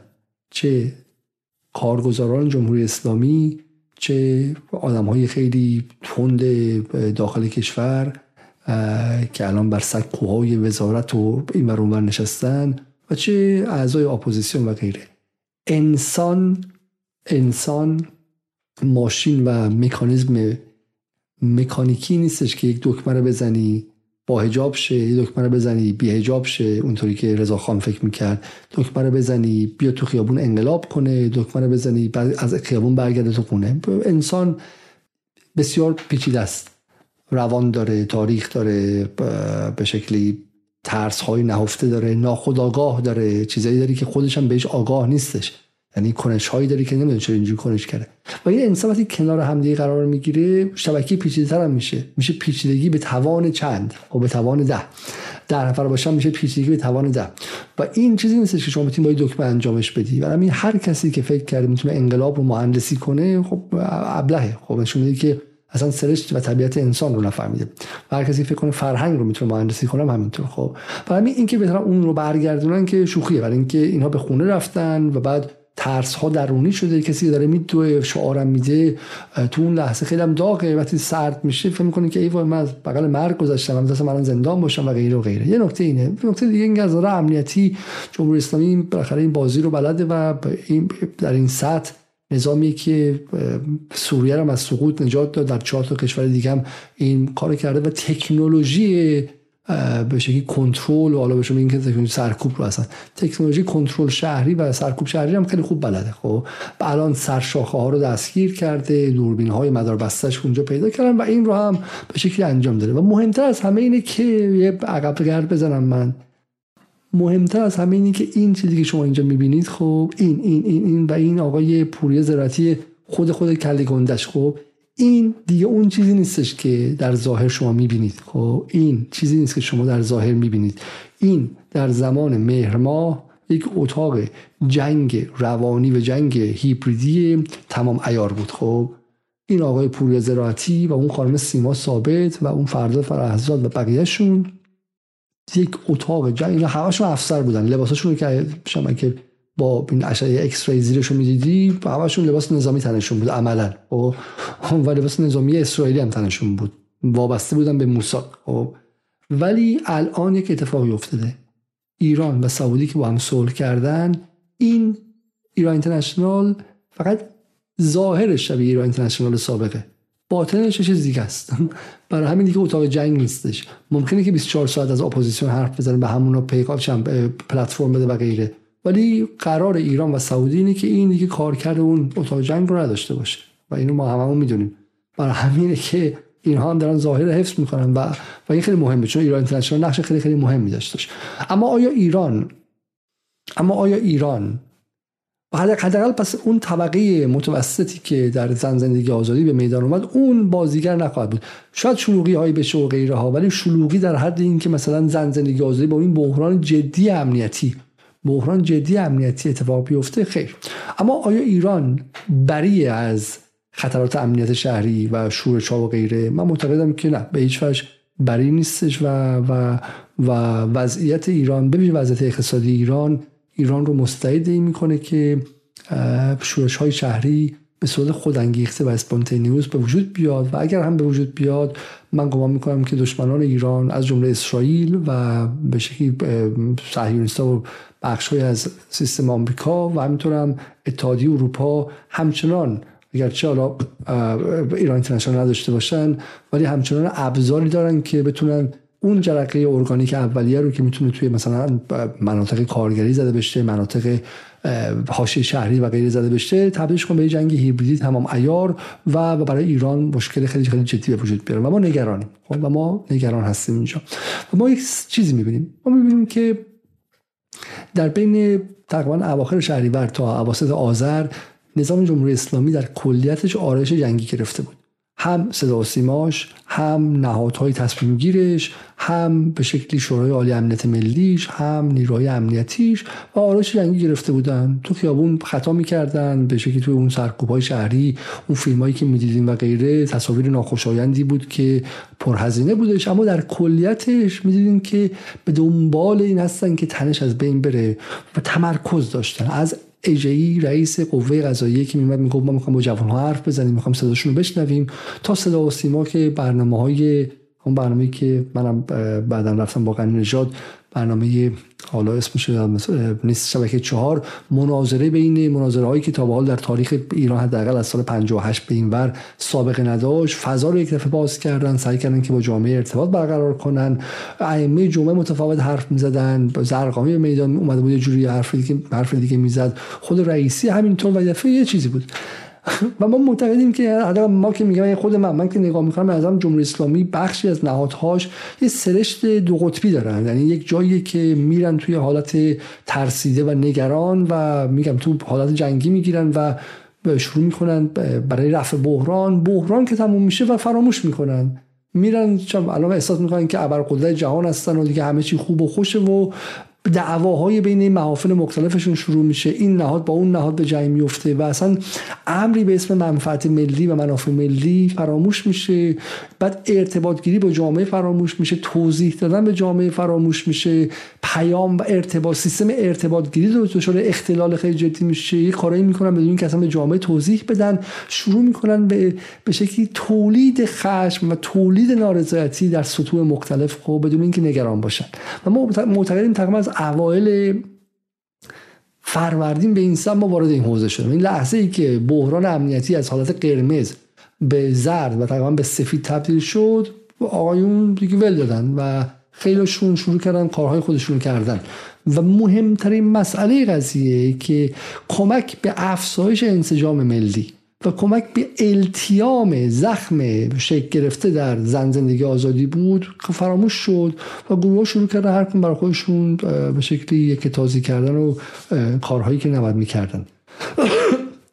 از جمله احکامی که در این مدت اومده.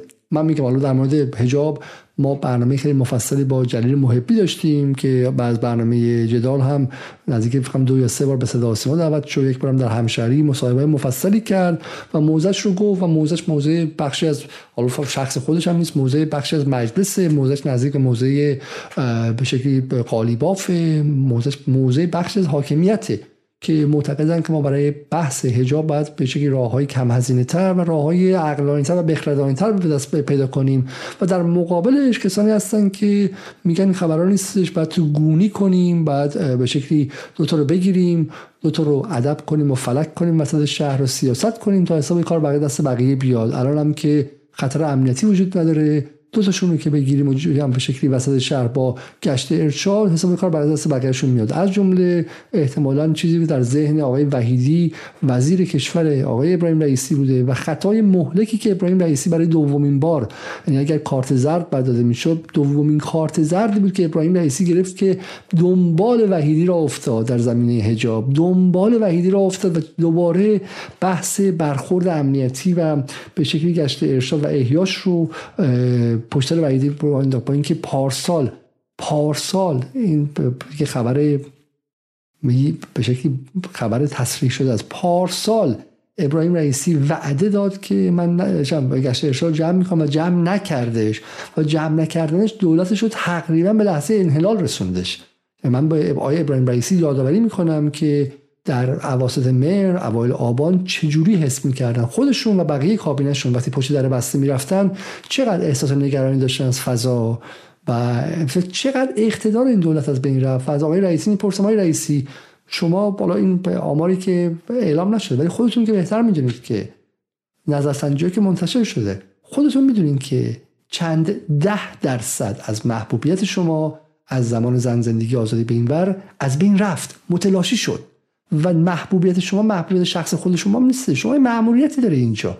شما اومدی که حکومت رو یک دست کنی این حکومت یک دست شد شما بهتون مأموریت دادن که بیاید چهره دولت باشی. خب خود شما می‌دونین که رئیس جمهور که به معنای رئیس جمهور مثلا در دوره در این سالهای گذشته در این چهل و خورده سال ایران که نبودید که خب در یک انتخابات حساب شده از شما دعوت شد تا چهره دولت باشید نه رئیس دولت. چهره دولت باشید. دارم سریع صحبت می‌کنم.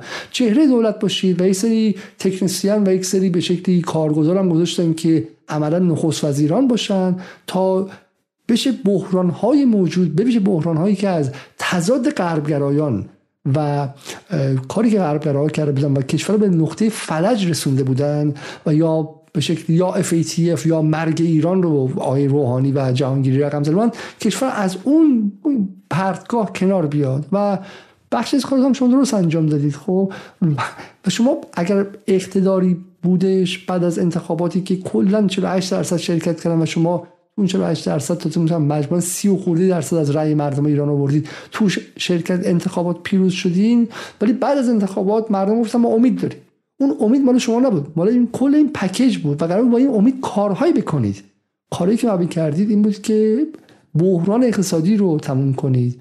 بتونید انضباط اقتصادی بدید. بتونید به این اولیگارشی غمکش سرکش خودمختاری که ایران رو به عنوان گاو شیرده می‌دونه که اینجا بدوشه و پول از کشور خارج کنه اونها رو به خط کنید و به شکلی بگین که چه خبره و منضبطشون کنید و بگید که بعد مالیاتشون رو بدن. باید چه می‌دونم اگر سودی می‌برن دلارهاشون رو پس برگردونن به کشور و غیره. اون اقتدار شما برای این کارا می‌خواستین برای مجموعه کارا می‌خواستین و یک بار این اقتدار رو برای خوشایند چه کسی؟ برای خوشایند آیت الله علم الهدا برای خوشایند نیروهای پایداری برای خوشایند بخشی از مراجع به شکلی به شکلی متحجر. برای چه کسی؟ این اقتدار که از طرف رهبری به شما داده شده بود اقتدار شما در مرداد 1401 به فنا دادید بخش عمدش رو و محبوبیت خودتون به شدت کاهش پیدا کرد. به شدت کاهش پیدا کرد. و دفعه دوم دوباره در تیر 1402 از همون سوراخ رفتین که گزیده شدین و کشور رو الان حدودا یک ماه که متشنج کردید. کشور رو به شکلی سیستم روانی کشور رو به شکلی متشنج کردید. و این باور نکردنیه. باور نکردنی اینکه وحیدی بخواد چنین کاری کنه بعید نیست بعیدی وزیری که به شما احتمال زیاد پاسخگو نیست به محافل ناشناس دیگری پاسخگوه. و شما آقای رئیسی شما می‌دونید که شما امید ما برای حل مسائل ایران در یک لحظه تاریخی بسیار بسیار حساسید اگر ما در این لحظه تاریخی نتونیم با سرعت مسائلمون رو حل کنیم بحران هامون رو حل کنیم و جهش داشته باشیم یعنی تمام این هزینه ای که برای ملت ایران در 43 سال گذشته در قالب مقاومت تحمیل شد و خودشون هم بخشش پذیرفتن برای هیچ بوده. یعنی ما هزینه افول آمریکا و هزینه اخراج آمریکا از منطقه و هزینه چرخش جهان از نظم تک قطبی آمریکایی به نظم چند قطبی رو دادیم بدون که خودمون استیک هولدر زینف و برنده وضعیت باشیم. برای همین این که شما میاید اقتدار اجتماعی اقتدار سیاسی و, و به شکلی اون سرمایه اجتماعی رو که مال دولته مال شما نیست مال دولته و شما چهره دولتی رو بعد این بار هم باز بر سر باز برگردوندن گشت ارشادی خرج می‌کنید که آقای خامنه‌ای به هر شکل موجودی باش مخالفت کرده و شما از من بهتر می‌دونید خب؟ شما باز اونجا خرج می‌کنه این باور کردنی نیستش. و این حالا این آقای رئیسی بودش و یک مجموعه از نیروهایی که با شناسنامه و بی شناسنامه در چند ماه گذشته میدانداری کردن و اومدن هزینه سازی کردن. من می‌خوام در مورد این صحبت کنم. در مورد کسانی که به جای اینکه روی انسجام اجتماعی بیستن اومدن دو قطبی سازی اجتماعی کردن. من می‌خوام یک یادآوری برای شما بکنم قبل از اینکه ادامه بدم بگم که این انسجام اجتماعی رو من از خودم شخصا نمیگم. اگرچه از خودم هم می‌گفتم هیچ جای دوری نمیرم هر کسی که یک واحد علوم سیاسی خونده باشه می‌تونه بفهمه وقتی که یک جامعه یک دولت ملتی بحرانی اخیرا داشته و اون بحران از سر گذرونده مثل یک جراحی که از سر گذرونده یک بدن وقتشه که بتونه وقتش که بتونه التیام پیدا کنه و برنش تو بخش ریکاوری بیمارستان بخاروننش و, و بتونه این زخم ترمیم کنه. ما از بحران جدی زن زندگی آزادی میایم. بحرانی که توش خودتون بهتر از من می‌دونین که کسانی که سالهای سال صداهای شما بودن نویسندگان به شکلی حکومتی بودن فیلمسازان حکومتی بودن چهره و نمادهای شما بودن همه ریزش کردن و این ریزش سرمایه اجتماعی بودش. و ما ریزش نکردیم. ما اینجا وایسادیم. ما با اینکه تا به حال هیچ چیزی از به شکل جمهوری اسلامی نگرفتیم و در تبعید هستیم وایسادیم و به خاطر ایران از از ایران دفاع کردیم در چنان بحرانی. در بحرانی که خیلی آدمای خودیتون برای اینکه به شکلی هژمونی اجتماعی اونور بود جامعه اونور بود و جامعه یک دیکتاتوری داشت دیکتاتوری اکثریت اونور بود همشون لغزیدن و شروع کردن یک لگری زدن و ما گفتیم در بحران لگت نمی‌زنیم. ما نقد داریم و نقدمون رو پس از بحران میگیم. و الان می‌خوایم نقدمون رو بگیم. الان امروز می‌خوایم نقدمون رو بگیم که بحران بعدی رخ نده. چون نگرانیم که بحران بعدی هم با این وضعیت ممکنه که اتفاق بیفته. نه زن زندگی آزادی که اونها به شکلی در اون مقام دیگه نیستن و اون شبکه هاشون فرو پاشیده و اون کسانی که از خارج از کشور پول دریافت می‌کردن اطلاعات دریافت می‌کردن و رانت رسانه دریافت می‌کردن اونا شناسایی شدن و اون اون شبکه ها اصلا فرو پاشیده و اینجا بعد مرحبا گفت به شکلی به نیروهای امنیتی. اونها نه ولی ولی ولی فضا مستعد خشم و گروه های در آمدتا نفرت می‌سازن. و من این جمله مهم ماکیاولی به شکلی بنیانگذار علوم سیاسی مدرن رو تکرار می‌کنم که هر حکومتی موظف است که در شهروندان خود ترس ایجاد کند. حالا بعدا در فیلسوفان بعدی ما به این میگیم subjection و اصلا به شکلی حکومت موظف است که ترس ایجاد کنه رابطه بخشش ترسه. در اروپا در آمریکا در کشورهای لیبرال همیشه ترسه. شما بتونید از حکومت از, حکومت، از پلیسش از قوه قضاییه از دادگاهش بترسی. انسان موجودی است که با ترس رفتار می‌کنه. اما ماکیاولی حرف مهمی می‌زنه. اگرچه ترس ابزار حکمرانی و حاکم برای ایجاد نظم اجتماعی و لو ان اوردر یعنی حکومت قانونه اما اگر ترس به نفرت تبدیل شه به ضد خودش تبدیل میشه. چون نفرت قوه چنان قوی است که انسان رو کاری می‌کنه که بر ترسش فائق شه. یعنی اگر من از نیروی امنیتی انگلیس بترسم کاری کارو نمی‌کنم. آسته میرم آسته میام خب؟ یه جلسه هم که ممکنه که اسم مثلا جمع قاسم سلیمانی بیاد تو لندن ممکنه دیگه نرم من. خب برای اینکه فکر می‌کنم که این ممکنه که هزینه ساز شه و بیان منو بگیرن و اموالم رو مصادره کنن و غیره. خب اما اگر بیان 24 ساعت با من کاری کنن پا روزو من بزنن عصبانی می‌کنن به همسرم تو این کنن بچه یه جایی که دیگه از ترس میگذرن و پر از نفرت میشم میشم مثل همین جوانان سلفی لندن که خودشون منفجر می‌کنن و مترو منفجر می‌کنن و سویساید بمبر میشن و غیره اینها.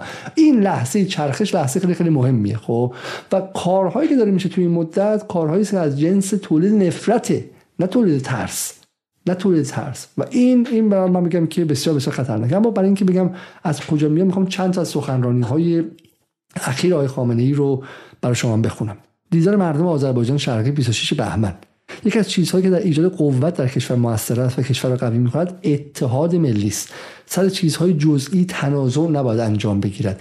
البته اختلاف نظر هست. این اختلاف نظرها مباحثه ها خوب است. مناظره خوب است. اما منازعه خوب نیست. مناظره کنن حرف بزنن بحث کنن در دانشگاه در حوزه در رسانه های عمومی با ادب با حفظ و حرمت دیگران استدلال کنن. این خوب است اما منازعه کردن خوب نیست. دشمنی کردن خوب نیست. دهان رو به حرف ناشایست آلودن خوب نیست. حالا ببین که همین ها در مورد سلبریتی ها و فاسد بودن و هرزه بودن و روسپی بودن و غیره و غیره چه چیزهایی در این مدت بعضی از این نیروهای داخل کشور گفتن و تندروها گفتن. و ما میگم من شخصا همیشه گفتم که ما این حرف اصلاح طلب ها رو که تندروهای داخل و تندروهای آمریکا مزخرفه. تندروهای آمریکا یه سری آدم دشمنن. دشمنانی که دشمنانی که اسلحه به ما می‌گیرن و می‌خوان ما رو بکشن. اون رو در کنار آدمای تندرو در داخل گذاشتن به میگن فالس اکویوالانس یا یا هم ارزی و آره هم ارزی سازی کازه دشمن آمریکایی و اسرائیلی کجا؟ دشمن تندروی اسم چیه؟ به نیروی تندروی داخلی متعجل کجا؟ برای ما اصلا اینا رو به این این معادله خطرناک اصلاح طلبا رو قبول نداریم. برای وقتی دشمن اومد ما قابل دشمن ایستادیم. از اواخر شهریور تا همین اوا همین تا زمانی که بحران زنده بود ما چنین معادله برقرار نکردیم. فقط فقط رومون به سمت اسرائیل به سمت آمریکا به سمت انگلیس به سمت اتحادیه اروپا بود و جدال کارنامه بسیار روشنی در این قضیه داره و اصلا لازم نیستش که چهار تا آدم بخوام بیان و بخوام به ما تهمت بزنن و غیره. همین اصلا لازم نیست. اما الان که بحران خوابیده ما داریم میگیم در داخل تندروهای داخل خطرناکه تندروهای داخل به امنیت ملی دارن ضربه می‌زنن. تندروهای داخل مقابل انسجام ملی وایستادن مقابل امر ملی وایستادن و اینها دارن بحران می‌سازن دارن نفرت می‌سازن دارن انباش نفرت می‌کنن. و تعریف تندرو چیه؟ من نمی‌خوام اسم بیارم اسم گروه بیارم اسم فرد بیارم. تعریف تندرو هر هر آن کسی است که مانع از شکل گیری و تثبیت میانه جامعه بشه. دقت کنید. دقت کنید که جامعه ایران یک میانه ای داره. میانه ای داره که حالا بخشیش طبقه متوسط کلاسیک از منظر جامعه شناسیه بخشیش در این سالها از نظر اقتصادی طبقه متوسط نیست چون فقیر شده به یمن سیاست های تحریم و سیاست های نئولیبرالی دولت احمدی نژاد حسن روحانی و ابراهیم رئیسی تو این مدت. خب یعنی ناتوانی این دولت ها از دفاع از جامعه و معیشتش مقابل تحریم های آمریکا باعث شده که طبقه متوسط ما از نظر زیستی و معیشتی طبقه محروم پایینی باشه. کسی که حقوقش ماهی 12 میلیون تومن تو تهرانی که طبقه متوسط نیستش که طبقه پایینه. اما خصلت های فرهنگی اجتماعی همچنین و تحصیلات و غیرش هنوز اون رو در طبقه متوسط می‌ذاره. بالا طبقه بحث پیچیده ای که نمی‌خوام واردش خب این میانه. ولی این میانه رو ما کجا می‌بینیم؟ خب این میانه چیزی که انسجام اجتماعی در ایران رو همیشه به وجود آورده. بذار مثال بزنم. امانوئل مکرون امانوئل مکرون اومد مستقیم توی همین شورش های اخیر گفتش که به خانواده ها بچه‌هاتون رو نزنید تو خیابون برن برشون گردین تو خونه. تو ایران هم آقای خامنه ای اومد سخنرانی کرد در اواخر آبان توی دانشگاه افسری که در همین جدال ما بازش کردیم و گفتش که موضوع امروز با حجاب و بی حجاب نیست. موضوع امروز امنیت ایران و بی امنی و ناامنی ایرانه. من معتقدم حالا میگم به خاطر این سخنرانیه من معتقدم که هوش جمعی اون میانه. عذر می‌خوام از شما. هوش جمعی و هوش تاریخی این میانه باعث شد که اکثریت جامعه ایران احساس کنه که اگرچه از خشم بخششون اون بخشای بالا میگم اون درصدهای منتقد مخالف و اونایی که در انتخابات هم شرکت نکرده بودن و غیره اگرچه از وضعیتم خوشحال و راضی نبودن ولی توی از جایی بعد دیگه دست بچه نه فقط خودشون شرکت نکردن در اتفاق خیابانی دست بچه‌هاشون رو گرفتن در خونه هم قفل کردن. ببینید آماری که اعلام میشه اینه که بین 85 تا 115 هزار نفر در اتفاقات خیابانی شرکت کردن. من میگم در دو کم میگه جمهوری اسلامی در 5 کن 500 هزار تا.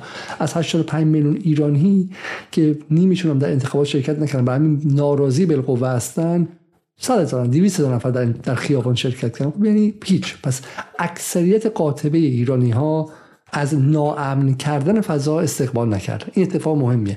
اون موقعی که اون رپر داد می‌زد که بسیجی سپاهی تیک تیکتون می‌کنیم و هیچ کس میگفتش که تو خیابون دیدیم اونجوری بتره خونش و شاهین نجفی در مورد کشتن مردم و سپاهی ها حرف می‌زد و ایران اینترنشنال داشت تشویق می‌کرد که بمب فلان بسازی و توی کلاب هاست تشویق می‌کردن که چگونه کوکتل مولوتوف درست کنید. خب بدنه جامعه ایران از خشونت استقبال نکرده از ناامنی استقبال نکرده با اینکه بر دلیلی مشروع و نامشروع ناراحت بوده. و این بحران که تموم شده تو می‌خوای با این میانه چه کار کنی؟ دو تا راه داری. یک میانه رو ول کنی تبدیل کنی به دشمن. هلش بدی سمت مسیح علی نژاد آمدانه. آمدانه میانه رو هل بدی بگی آقا من دنبال خلوص خالص سازی هستم. خب هر کسی که یک کوچولویی توی اینستاگرام شخصیش که هیچی توی ایمیلی به رفیقش گفته باشه که ببین ولی چه می‌دونم مردم حق دارن تو خیابون باشن یا مثلا یه دونه عکس بدون حجاب باشه من میرم این رو تحتوش در میارم تا اینکه اینو بنظامش بیرون. این دشمنه خب؟ من می‌خوام خالص سازی کنم. به قول اون خانومه توی تلویزیون افق هر کم دوست نداره بذاره بره. این میشه خالص سازی خب؟ این میشه مثلا اگه بخواد کسی ایران رو نابود کنه این بهترین کار براش. یه راه دیگه اینه که نه. من میانه رو به دشمن تبدیل نمی کنم ولی من ابزاری ندارم که بخوام این میانه رو به سمت خودم بکشم. خب این میانه کجا میاد؟ این میانه تنها میانجایی که قبلا داشته به صورت رسمی اصلاح طلبا و اعتدالیا بودن. درسته؟ خیلی زیاد حرف نزنم. واگذارشون کنیم تا اینکه حسن روحانی و محمد خاتمی و حجاریان و زنگنه و غیره باز بیان تو انتخابات بعدی سعی کنن که از این یارگیری کنن و اینا رو تسلیحاتی کنن. برای اینکه ایران پای برجام بکشونن برای اینکه سهمای خودشون رو از رانت نفت و غیره بگیرن از این میانه یارگیری کنن. خب این راه دومش راه سومش من به راهی که آقای خامنه ای رفت. آقای خامنه ای واقعا دست گشود به سمت این میانه.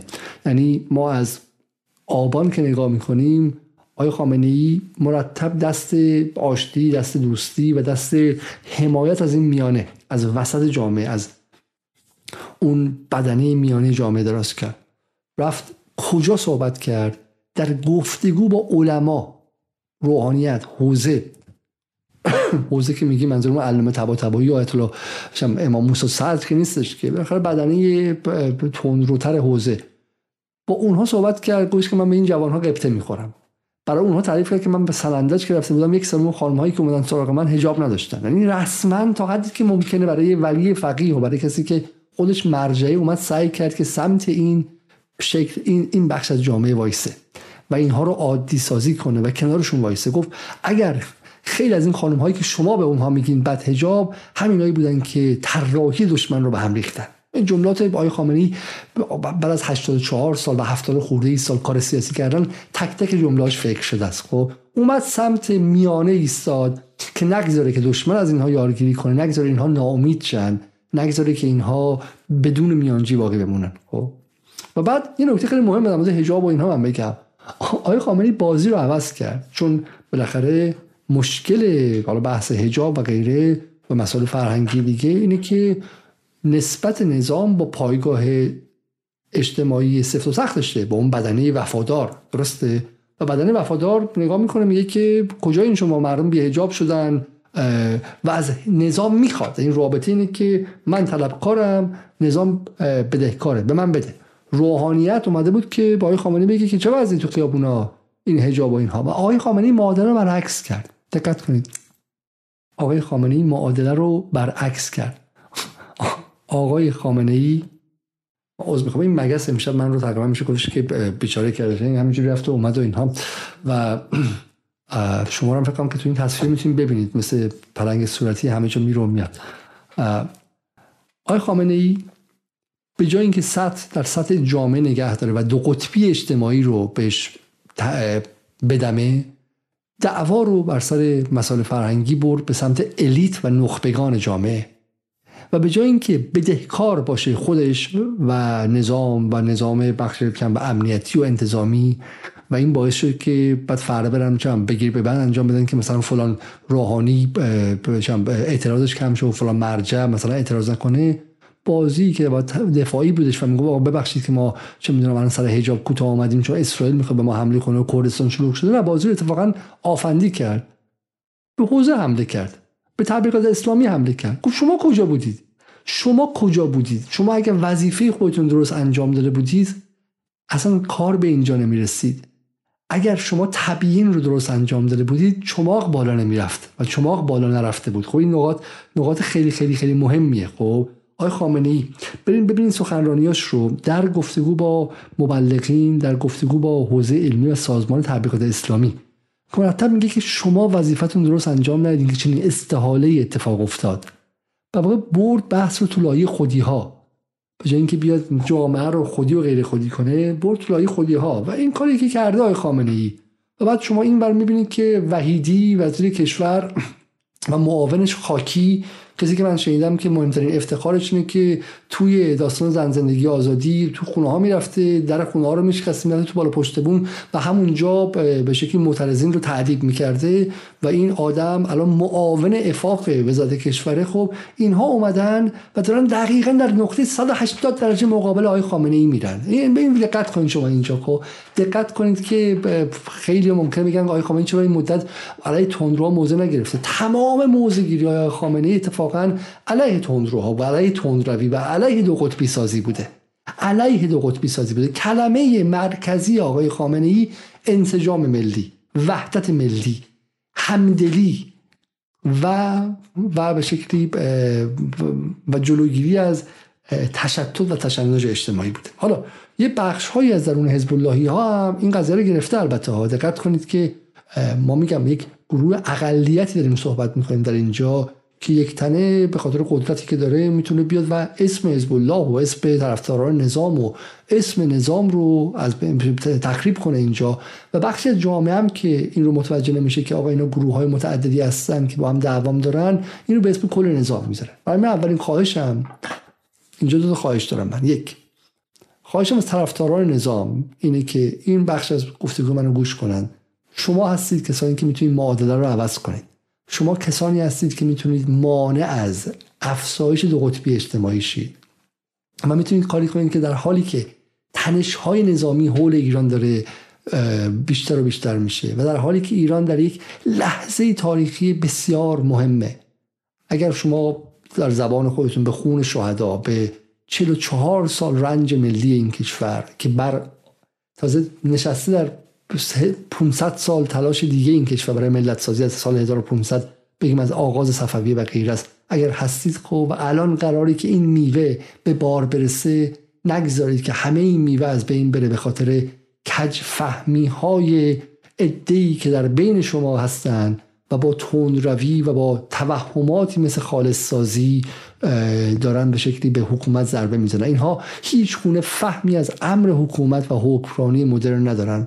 اینا برای اینکه اصلا چند به شکلی اینو در بهترین حالت شاید آرزوی نهانشون اینه که جمهوری اسلامی از بین بره و اینا یک گروه نیمه چریکی مثلا به شکلی تندروی باشن که مثلا بیرون از اونجا بیرون از حکومت بیان و مثلا کارهای رادیکال انجام بدن. و اینو بیشتر خوشحالشون می‌کنه. نمی‌فهمن که داشتن حکومت یعنی چی؟ چه چه امر نادریه و چه چیزی که باید به خاطر خیر عمومی مردم ایران و مردم منطقه چگونه به از این حکومت و از این قدرت حمایت کرد و منی که میگم حتی سنخیت فرهنگی چندانی هم ندارم معتقدم که باید از این حکومت به این شکل دفاع کرد. چون امنیت این 85 میلیون بقیه مردم و امکان توسعه درونزا و امکان دفاع از منابع مردم علیه چپاولگری خارجی ها رو این حکومته بدون حکومت نمیشه این کار رو کرد. که و این کسایی که الان خودشون خیلیشون توی مجلس هستن و دو تا وزارت خونه دستشون و بنیاد دستشون و قدرت دارن تو حوزه علمی و غیره هستن. نگاهشون به امر حکمرانی و حکومت اینقدر سرسریه و فکر می‌کنن که حالا از بین رفتش دیگه. ان بعد برن ما تکلیفمون انجام دادیم. بعد آقا امام زمان میاد. خب این چیزی این نگاهشونه. برای من اولین خواهشم از همین شما کسانی است که در بدن هستید.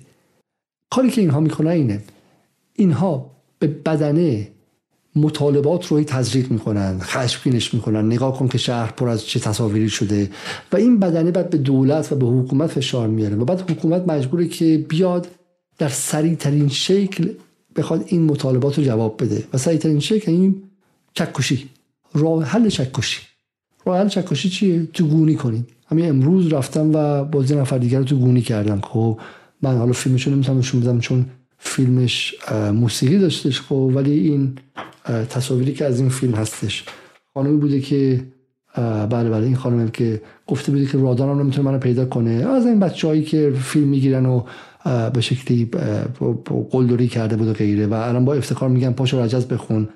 یه صدای خیلی کلفت کامپیوتری هم گذاشتن که مگه نمی‌گفتی رادان نمی‌تونه منو بگیره؟ حالا دیدی گرفتش و غیره. یا مثلا همین کاری که قوه قضاییه کرد با بحث آزاده سمدی و افسانه بایگان. سلبریتی درمانی با نسخه قاضی. خب من این توضیح بدم به شما. خب اصلا واقعا واقعا واقعا اسفناکه. یعنی اصلا به هیچ وجهی نمیشه ازش حمایت کرد. خب به هیچ وجهی. ایناش من فقط شما بخونم. خب با افتخار روزنامه همشهری هم این رو این رو پخش کرده. خب بخونم.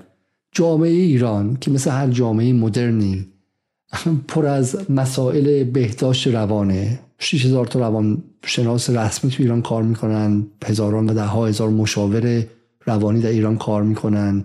و حدس من اینه که مثلا بین 30 تا 40 درصد جامعه ایران یا مثلا چه می‌دونم قرص های ضد افسردگی و قرص های روانی مصرف می‌کنن یا نیازمند رفتن بشه مشاورن یا شاید امکانشون ندارن. مثل فهم آمار تو انگلیس حدودا 50 درصده.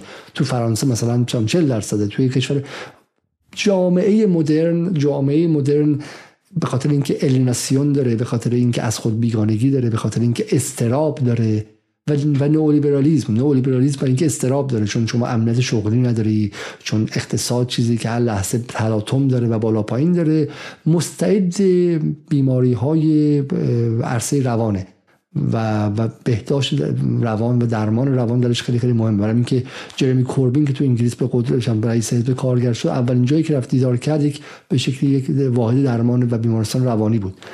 و, و قوه قضایی ایران قوه قضایی کشوری که دایه قدرت منطقه‌ای بودن داره رفته یک سلبریتی رو گرفته. اونم به نظر من ضعیفترین سلبریتی ها رو. زورشون نرسیده که چهار تا گردن کلفت رو بگیرن. چون گردن کلفت ها با فیلمو قرارداد دارن و با نماوا قرارداد دارن. نماوا و فیلمو هم یه تو وزارت اطلاعات بوده یه پاشون با سورنا ستاری و آزادی جهرومی بوده یه پاشون توی چم اسپانسرای گردن کلفت اولیگارشی ایران و از فولاد پول می‌گیرن و غیره و گردشی کارشون هم سالی سه همت پنج همت شیش همت کم از صدا نیستش. همت همته. برای همین اگر مثلا فلان هنرپیشه رو بگیرن که سریال داره توی اونجا یه ضربه می‌خوره به چی؟ به به اسپانسرش به فیلمسازش. رفتن این سلبریتی های بی کس و کار رو گرفتن ضعیف کشی کردن. ضعیف ترین سلبریتی ها مثل افسانه بایگان که خیلی وقت هستش که اصلا چون نه کاری بهش میدن نه پروژه‌ای داره و غیره رو گرفتن خب. و براشون حکمی که دادن چیه؟ گفتن برای بشه چی؟ روانشناس خب. مثل اینکه تو خیابون یکی بگیری بگی دیوونه دیوونه روانی دیوونه. تو دوره‌ای که من تو ایران بودم می‌گفتن ولی الان می‌دونم تو ایران هم نه نمیگن. برای اینکه خیلی از ما تو خانواده‌مون کسی داریم که روانشناس میگه الان. آیا روانیه؟ یه موقعی در عصر ما می‌خواستن تو مدرسه مسخره کنن میگن یارو روانیه یارو دیوونه است. و بعد یه شعوری رسیدیم که فهمیدیم آقا بیماری روانی مثل افسردگی مثل دو قطبی مثل چه اختلال چند شخصیتی مثل بیماری های مختلف چیزی که گریبان هر هر کدوم از ما رو می‌تونه در یک دوره از زندگیمون بگیره. و تو ایران تحریم هم صدها مقاله اومده که چگونه مثلا تحریم ها از سال 96 تا حالا میزان کسانی که قرص در ایران می‌خورن یا به شکلی روانشناس میرن مشاور میرن استراب های خیلی شدید دارن. دچار فروپاشی روانی شدن خیلی خیلی بیشتر کرده. خب اصلا, چیز عجیبی نیستش. اصلا چیز و قاضی اومده چنین کاری کرده. و این اصلا فاجعه است. یعنی سطح بیشوری سطح خطایی که در این قضیه هست از منظر جامعه شناسی. و بعد میگیم چرا؟ میگن که خواستن به این سلبریتی ها بگن که اینا قلدری کرده بودن که ببینن که چم فلانه. من میگم اون داستان فیلی که آرش آرامش می‌گفت آمریکا و ایران نیستش. آمریکا و ایران فیل و مورچه نیستن. ولی این فیل و مورچه است. نظام سیاسی که موشک ها و پهبادهاش در سطح جهان دارن میجنگن و قدرت اول منطقه‌ایه رفته با تمام زورش مثل یک فیل مقابل یک سل... نیم سلبریتی چه می‌دونم 50 ساله مثل افسانه زای 60 ساله مثل افسانه بایگان قرار گرفته خب و خواسته اون رو تحقیرش کنه و خوردش کنه. اصلا باور نکردنیه. و تو میگی که تو واقعا می‌خوای خورد کنی می‌خوای تحقیر کنی. پس چرا زورت به سلاح ورزی نرسید چون سلاح ورزی همون کار افسانه بایگان کرد عبدالسعد و اومد با زن زندگی آزادی اعلام همبستگی کرد. دو تا لگرم به تو زد. و الان قراره که بشه رئیس اتاق بازرگانی که بهش میگن دولت موازی. که اتاق بازرگانی که انقدر مهمه که ابراهیم رئیسی کمپینش از اونجا شروع کرد. نه مثل میرحسین موسوی از مسجد نازی آباد که مسجد فقرا باشه نه مثل احمدی نژاد از محل محرومین. از اونجا شروع کرد. گفت آقا من مخلصتونم من از شما میترسم. شما دولت پنهانید و دولت آشکارید. شما همه کار هستید. خب دولت من رو نزنید. من رو اذیت نکنید. خب اگه من رئیس جمهور شدم با شما کنار میام. و الان سلاح ورزی اومده و آقای آقا محمدی از بیت میره دستپوسش خب که ناراحت نشه و شایعه میندازن که وزارت اطلاعات و معاونت وزارت اطلاعات از ایشون راضیه و علیه انتخاب ایشون موضعی نگرفته. تصمیم مال سپاه پاسداران یه ماه داره علیه سلاح ورزی داد می‌زنه و زورش به جایی نمی‌رسه. با نه نه نه نه نه ادای اقتدار رو با آزاده صمدی در نیارید. ادای اقتدار رو با افسانه بایگان در نیارید. اقتدار داریم برین سراغ سلاح ورزی اقتدار داریم برین سراغ فولاد مبارکه که آقای مخصوصی تو برنامه سریا مقابل وزیر اقتصاد میگه که 110 همت سود امسالش بوده سی درصدش سود بوده سی همت یک قرون مالیات نداده معافیت مالیاتی داره.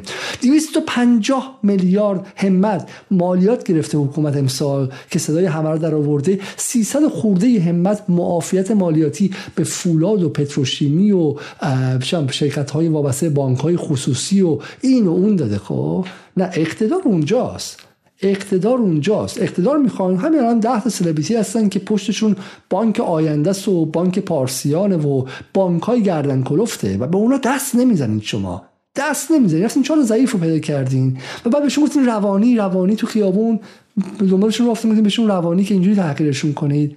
این میشه که جامعه نمیترسه از شما. جامعه پر از نفرت میشه از شما.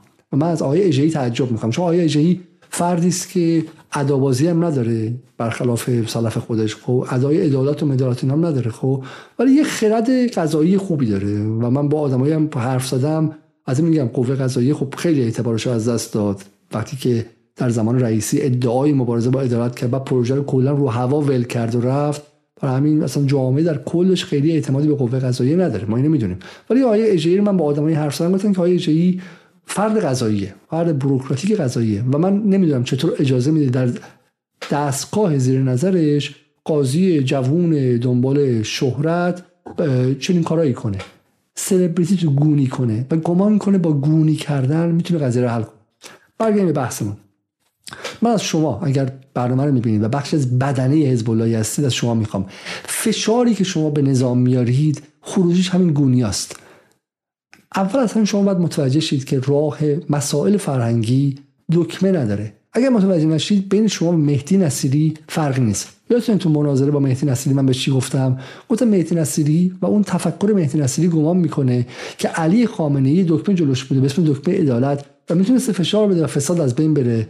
و فشار نده. پس علی خامنه ای مقصر و ظالمه و دیگه عادل نیست و ولایتش هم باطله. این جمله بود که من به نصیری گفتم. و حالی که نصیری برای اینکه نصیری ذهنش بسیطه ذهنش بدویه حکمرانی مدرن و جامعه مدرن و پیچیدگی های جوامع چند لایه رو نمی‌دونه. نه عدالت به این سادگی اتفاق نمیفته و همه حکومت فساد دارن.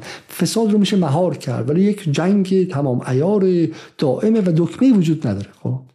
شما همینطور. شما فکر می‌کنین که میشه مثلا موضوع حجاب رو موضوع فرهنگی رو غیره رو یه دکمه فشار داد قوه قضاییه انجام بده؟ نه پس مثلا قضیه رو نفهمیدید. شما اون دکمه که فشار میده از جنس همین گونی کردن و احکام فقط به ضد خودش بدل میشه. مثل اون گشت ارشادی که از دهه هفتاد اووردن تو خیابونا و شما رو خوشحال می‌کرد خیلیتون رو. هر بار که گشت ارشاد می‌دیدین فکر می‌کردین که دلمون خنک میشه. این سسولا رو می‌گیرن و نمی‌دونن بعد حجاب شه.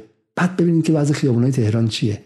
و همه جامعه شناسا و همه روانشناسای جمعی شما میگن که آن قوه قهریه‌ای که باعث خصومت با شهروند شد در افز در تشدید سرعت تغییرات پوشش در ایران موثر بود خودش.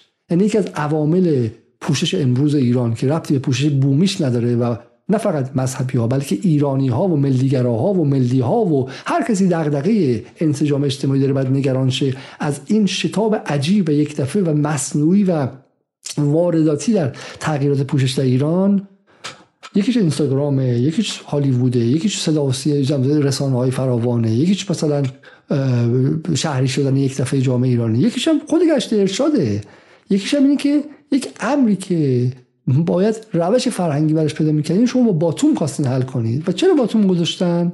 باتوم گذاشتن که بدنه رو راضی کنن. گفتن بدنه داره میره برای ما تو سوریه هزینه میده کشته میشه پاشو از دست میده فلان فلان. ما برای اینکه بدنه راضی کنیم براش باتوم می‌زنیم تو خیابون.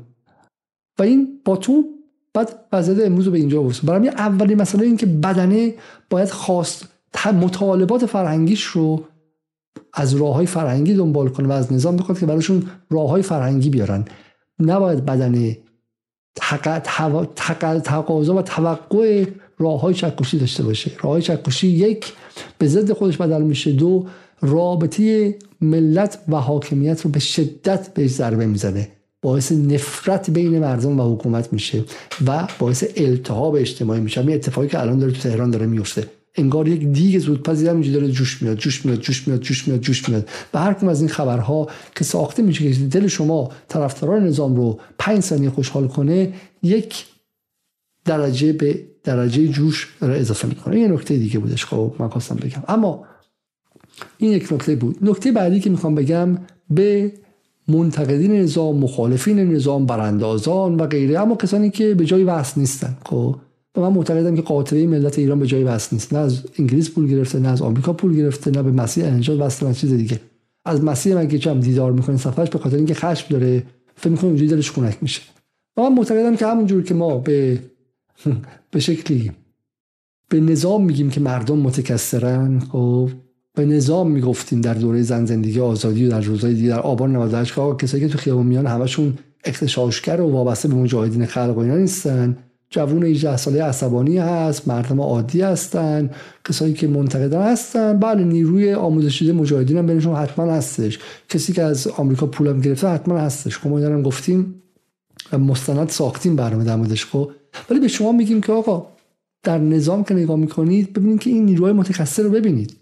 بین اون کسی که الان داره لایه افاق حجاب رو می‌بره و داره سعی می‌کنه که از نظر قانونی با قضیه برخورد کنه و وزارت کشور وحیدی که بدون قانون یه دفعه گشت ارشادش سر در میاره و سعی می‌کنه که چون فضا رو متشنج کنه و اون نیروی خودسری که فیلم با صدای رباتی توی پارکا وحشت آفرینی می‌کنه تفاوت هستش خب و شما هم همه رو به یک دست نبرید و اینا به اسم نظام نبرید. و بعد هم به اسم آقای خامنه ای نزنید. اتفاقا اگر متحدی الان داشته باشید شما به عنوان نیروهای ناهمگون و نیروهایی که از نظر فرهنگی صد درصد رسمی با اون نگاه ایدولوژیک و رسمی موجود همراه نیستی به عنوان بخش عمده از جامعه ایران آقای خامنه متحد جدی برای شماست. چون آقای خامنه الان به دنبال امر ملیه به دنبال جلوگیری از ایجاد دو قطبی سازیه و به دنبال انسجام ملیه.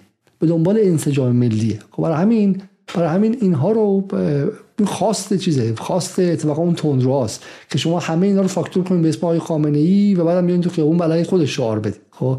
آقای خامنه ای امروز به نظر من در بحث سیاست داخلی اگرچه من خودم فکر می‌کنم که واقعا میشه میشه اکتیو برخورد کنه و بیاد و فقط به عنوان جوان مؤمن انقلابی نباشه با جوان غیر مؤمن غیر انقلابی هم بیاد و دست دوستی دراز کنه و فضا رو باز کنه. آقای خامنه‌ای می‌تونه از این هم بیشتر باز کنه. اما تا همین جا هم اگر توازن قوا در داخل شما بدونید و نیروهای تند رو بدونید چه قدرت دارن تا همینجا آقای خامنه‌ای به نظر من جایی که ایستاده جایی که به میانه جامعه نزدیکتره و باید بعد جایگاهش تقویت کرد و بهش بعد ازش حمایت کرد نه اینکه او رو یک کاسه کرد با بقیه نیروها. اینم این نکته دومی که من می‌خواستم این نکته دومی که می‌خواستم بگم. اما من می‌خواستم چند تا از دیگه از این احکام اینها رو به شما نشون بدم.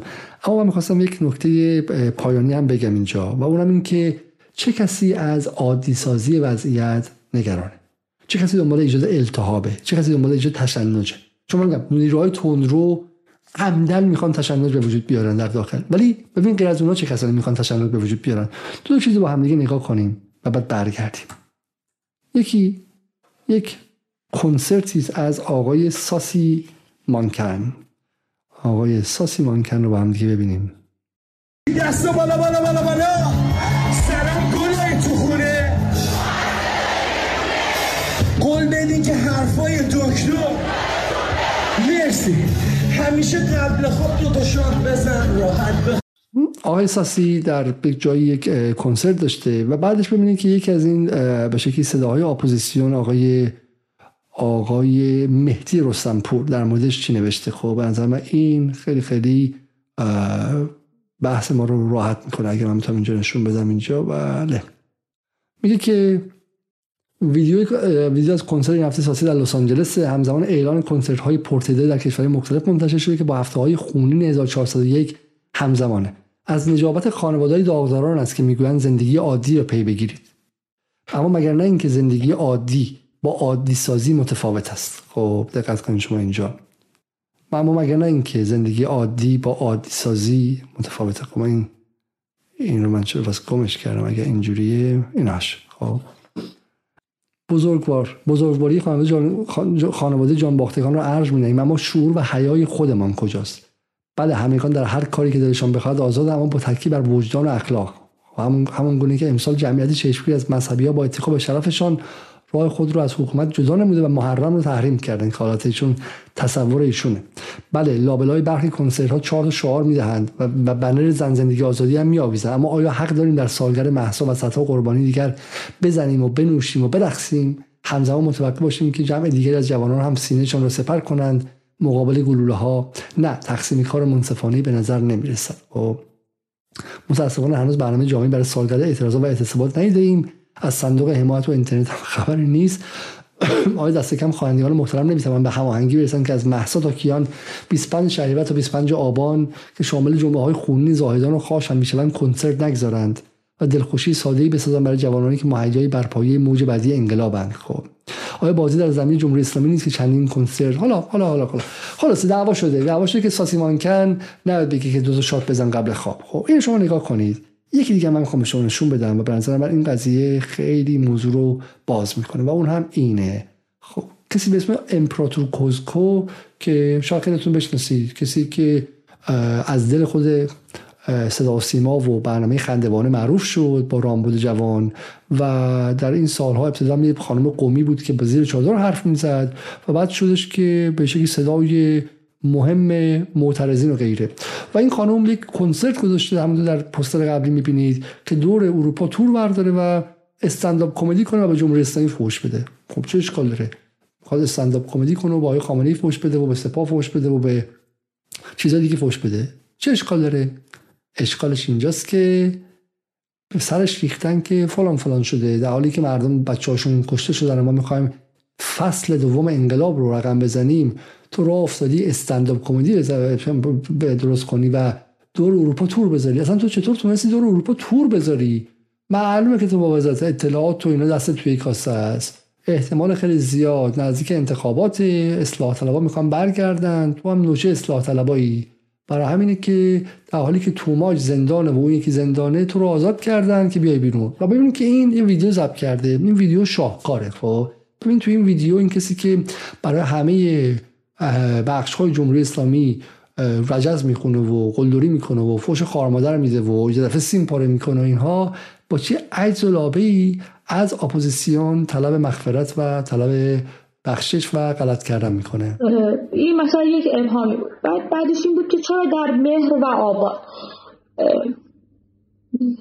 چرا در مهر و آبان؟ چون که برنامه گذار این رو تعیین می‌کنه. دست من نیست. و اگر شما فکر می‌کنید من قرار برم اونجا و خونشوری بکنم یا بی احترامی بکنم و کماکان حرمت نگه داریم کماکان ازادار باشیم برای همه چیز خب فرقتون با آدم هایی که از کنسرت کیهان کلهر در مشهد جلوگیری می‌کنن چیه؟ مگر نه اینکه مثلا مجید رضا رهنورد وایستاد و گفت روی سنگ قبر من شادی کنید بخندید. مگر نه اینکه زندگی یکی از رکن اصلی این اعتراضات چطور میشه جلوی زندگی رو گرفت؟ این اعترافات اجباریه. این واقعا در حالی که جمهوری اسلامی که توان ایجاد اعترافات اجباری نداره میگن هژمونی فرهنگ.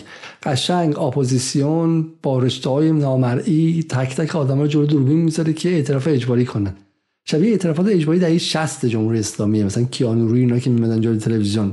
مثلا ببین سی سال در چهره این بدبخت رو ببینید. خب ذلت و بیچارگی ازش میریزه.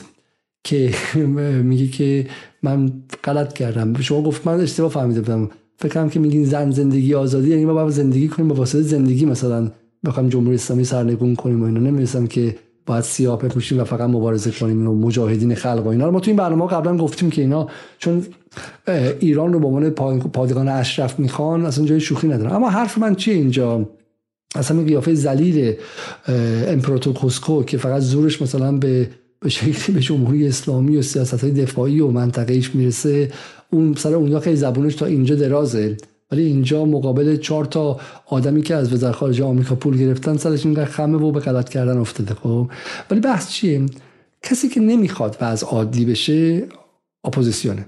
کسی که نمی‌خواد و از عادی بشه موساده. کسی که نمی‌خواد و از عادی بشه اتاق جنگ روانی زن زندگی آزادیه. برای همین سوال اینه که چرا در داخل پس ما پس ما در داخل به عنوان ایرانی ها و طرفداران امنیت ملی ایران باید بخوایم وضع عادی شه؟ ما باید به دنبال عادی سازی وضعیت باشیم. اونا می‌خوان تحریم کنن جشنواره رو محرم که شوخی خیلی بزرگتر از دهنشون بود و اصلا شوخیش هم نگرفتش. خب ولی اونها می‌خوان وضعیت بحرانی اعلام کنن. ولی ما می‌خوام وضعیت عادی اعلام کنیم. ما معتقدیم که بحران زندگی آزادی الان 8 ماه تموم شده. خب وضعیت عادی است. و در وضعیت عادی باید رفتار عادی کرد. برای همین سوال می‌کنم این رفتار مثلا احکام اینجوری تو گونی بکن یا مثلا بحث همین گشت خبر درگیری امر معروف با آدم معمولی و مجموعی اتفاقاتی که شاید کوچیک باشه ولی در مجموع داره اعصاب بخش های میانی جامعه رو به صورت روزانه از بین می‌بره و, و تحریکشون می‌کنه خب؟ و بهشون احساس میده که امیدی جایی نیستش. تمام هدف اینه که بهشون بگن امیدی در اینجا وجود نداره. خب امید برای تغییر وجود نداره و خودشون بدن سمت اپوزیسیون و ما باید برعکسش باشیم. ما باید سعی کنیم که وضع رو عادی کنیم و از بحرانی شدن جلوگیری کنیم. برای من میگم که مشکوک باشید به همه کسانی که همه کسانی که دارن وضع رو بحرانی می‌کنن و از رفتارهای بیخردانه برای نظم اجتماعی استفاده می‌کنن که جامعه رو به هم بزنه حالا جلیل محبی روحانی و خودش بخش بخش از نظام تندتر گفت اینا نفوذی هن و کسی که گشت ارشاد تو خیابون میاره به جای اینکه قانون خوب بذاره من میگم نفوذی اسرائیل من چنین تهمتی به آدمانه می‌ذارم و توری توتم ندارم. معتقدم که به شکلی اون تفکری که گمان می‌کنه میشه خالص سازی کرد خودش از نفوذ اسرائیل بدتره. برای اینکه اون تفکر اینقدر تفکر خطایی که چنین چیزایی رو دام دامن می‌ذاره. این هم نکته پایانی که من خواستم به شما بگم اما یک مسئله دیگه هم هست هم چیزی از قلم نمونده باشه. و اون بحث اینه اینی که این نکته بگم این که یک گروهی که اتفاقا یک گروهی که این قضیه رو گرفت میگم که همه رو یک دست کرد هیئت های مذهبی بودن. بخشی از هیئت های مذهبی در محرم اتفاقا این نکته انسجام ملی رو خیلی گرفتن و شعارشون این بود شعارشون چی بودش؟ شعارشون بود که در زیر خیمش همه یک خانواده این فرقی نمی کند به کدامین عقیده ایم. این شعار هیئت میثاق دانشگاه امام صادق بود و بعد جریان روحانیت یه مقدار با تفکر مثلا سیاسی و ملی مثل سوزنچی مثل حاج آقا قنبریان و حتی پناهیان خب اینا همشون رفتن رو بحث انسجام ملی. بحث ولا بحث همدلی بحث حتی آزادی ها در اسلام. یعنی سعی کردن که پیام آقای خامنه رو بگیرن و براش فضا سازی کنن. محمود کریمی مدا حتی خیمه درست کرد زیر این شعار در زیر خیمهش همه یک خانواده. حتی هیئت خودش شبیه خیمه درست کرد که نشون ما همه می‌خوام با هم جمع شیم. می‌خوام جمع شیم اونجا. می‌خوام با هم متحد شیم. و بعد باز ادعی و اتفاقا افتاد. زن بد حجاب و کم حجاب و بی حجاب و با پوشش اختیاری به قول اینها و همه جور هم وارد اون خیمه شد خب؟ و ما تصاویرم دیدیم و کسی هم بهشون حمله نکرد خب؟ حتی گفته شو که آقا به این به این افراد حمله نکنید و حاج آقا انصاریان گفت و غیره اینها. و این فضا موجوده. من همه حرفم اینه که در این وضعیت امید هست. به شدت امید هست. عده بسیار قلیل و تندرو دوست دارن که بازی رو به هم بزنن دوست دارن که دو قطبی رو تشدید کنن. اما اتفاقا بدنی اکثریت حتی مذهبی و طرفدار نظامی و از آجاق انصاریان و پناهیان پناهیان پناهیانی که یه موقعی به تندروی معروف بود میرفتش شاگرداش میریختن خونه شام آیت الله منتظری با سنگ شیشه هاشو میشکوندن. آی پناهیان الان این محرم داره میگه در زیر خیمهش همه یک خانواده دیگه چی می‌خوان شما؟ خب؟ برای همین این نکته خیلی مهمه که جامعه این تفاوت ها رو ببینه و بدونه که برای انسجام ملی برای ایرانی که بتونه مسیر خودش پیدا کنه اینجا باید کجا بیسته همه رو یک کاسه نکنه و, و بتونه مقابل تندروها به شکلی موضع بگیرن نه مقابل اینکه باز تنش ها رو در اینجا در اینجا بیشتر کنیم یه نکته هم این بودش. نکته بعدی هم که من خواستم بگم و باز هم به شکلی سخنرانی های سخنرانی متنوع آقای خامنه‌ای. نکته پایانی که من می‌خوام بگم اینه. اینه که ما در این وضعیت نور رو در پایان تونل داریم می‌بینیم. حالا میگن که چرخ که پیچ آخر تاریخی و غیره. و تمرکز ما باید کجا باشه؟ تمرکز ما رو بحث اقتصادی باشه. من معتقدم کسانی که جنگ های فرهنگی رو دارن به وجود میارن و بر آتشش می‌زنن منافع اقتصادی ممکن داشته باشن. ما خودمون در جدال در خرداد ما در اردیبهشت ما در فروردین ما در توان خودمون بحث های اقتصادی رو سعی کنیم دست بگیریم و بالا بیاریم. هزینه سنگین بود. همین الان که من با شما صحبت می‌کنم امروز صبح که اینستاگرام باز کردم در همون اینستاگرام همین امروز چند وقت گذشته از مناظره من با قنی نژاد. یه علیزاده ای بود که قنی نژاد می‌گفت پس مالیات چی میشه؟ علیزاده دهنش باز بود. 45000 تا لایک گرفت. همین امروز. و واقعا واقعیت چیه که قدرت رسانی طرف مقابل اصلا باور نکردنی بود و ورای تصور ما بود خب؟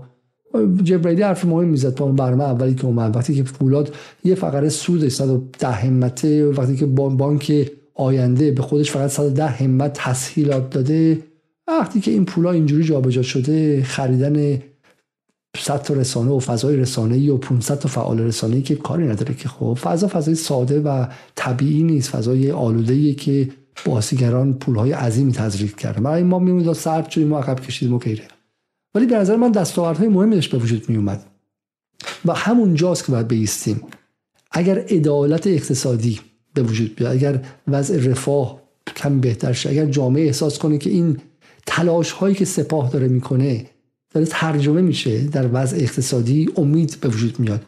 اونجا دیگه دشمن خارجی و اینترنشنال بی بی سی هم سر قضیه جنگ های فرهنگی نمی‌تونه کار کنه. و همین پس مهمه که جنگ های فرهنگی رو از این دو قطبی بی پایان خارج کنیم. تفاوت های فرهنگی هستش. بعد جامعه بتونه با هم گفتگو کنه. بخش های مذهبی و کم مذهبی و غیر مذهبی بتونن با هم صحبت کنن. این تفاوته. اما اونجایی که به کارزار جنگ تبدیل میشه به دو قطبی تبدیل میشه که گیس و گیس کشی هر روز آمر به معروف کتک خورد از اون یکی اون یکی کتک زده به فلان و در صفحه اول بی بی سی پخش میشه. این رو باید ازشون گرفت. باید خلع سلاح کرد بی بی سی رو. و جوابش و راه حلش اینه که مقابل تندروهای داخلی و روش های ابلهانه ناحکمرانیشون ایستاد. گونی درمانیشون رو باید متوقف کرد. با گونی درمانی جامعه ایران صد شقه میشه و گسلهاش بیشتر میشه و ترکهاش و این مایکرو کرک ها این ریز ترکهاش به ترک های بزرگ تبدیل میشه. مثل فرونشستی که در فلات ایران اتفاق میفته نکته اول اینه. نکته دوم این که میانه زمین من از background عدالت خواهی و همیشه چشمم به سمت محرومین طبقات پایین بوده. اما من هم دارم به شما میگم که این میانه زمینه که به خاطر هژمونی فرهنگیش گفتار سیاسی رو می‌سازه. چشم محرومین حتی به اینستاگرام اون طبقه میانیه. نه طبقه میانی پولدار طبقه میانی که میگیم می‌تونه پزشک junior resident باشه می‌تونه سرپرستار باشه می‌تونه حتی کارگر تکنسی هم باشه. خب کسی که حقوقش مای 12 تومن و یه لیسانس هم داره از دانشگاه آزادی. بخش اصلی جامعه. این میانه رو نباید واگذار کرد. این میانه ارث بابای فائزه هاشمی و محسن هاشمی و سعید حجاریان و محمد خاتمی نیست. این میانه اکثریت جامعه است. این رو باید باش گفتگو کرد. و من امیدوارم که میانجی هایی به وجود بیارن. کسانی به وجود بیان بتونن با این میانه صحبت کنن و نمایندگان سیاسیش در انتخابات آینده مجلس انتخابات ریاست جمهوری و اینها رها نشن. به این علت من میگم اصلاح طلبان نمی‌تونن میانجیش بشن چون اگر اونها بیان پروژه سیاست خارجی و دو قطبی سازی در سیاست خارجی رو باز می‌خوان طی پیش ببرن و باز بر تنش در جامعه ایران اضافه میشه. باز برجام باز اف و غیره و غیره. در حالی که ما کسانی می‌خوایم که نماینده اینها باشن و در سیاست خارجی هم تبعیت داشته باشن از کلیت نظام. درسته؟ و ما امیدواریم که این میانه زنده شه؟ من این نکته بگم. ببینید الان رابطه ایران و روسیه رابطه ایران و چین رابطه ایران و جاهای دیگه داره خوب میشه. مثال ساده ایران روسیه رو بزنم چون برنامه احمد صالحی در موردش صحبت کردیم. رابطه ایران و روسیه این چی؟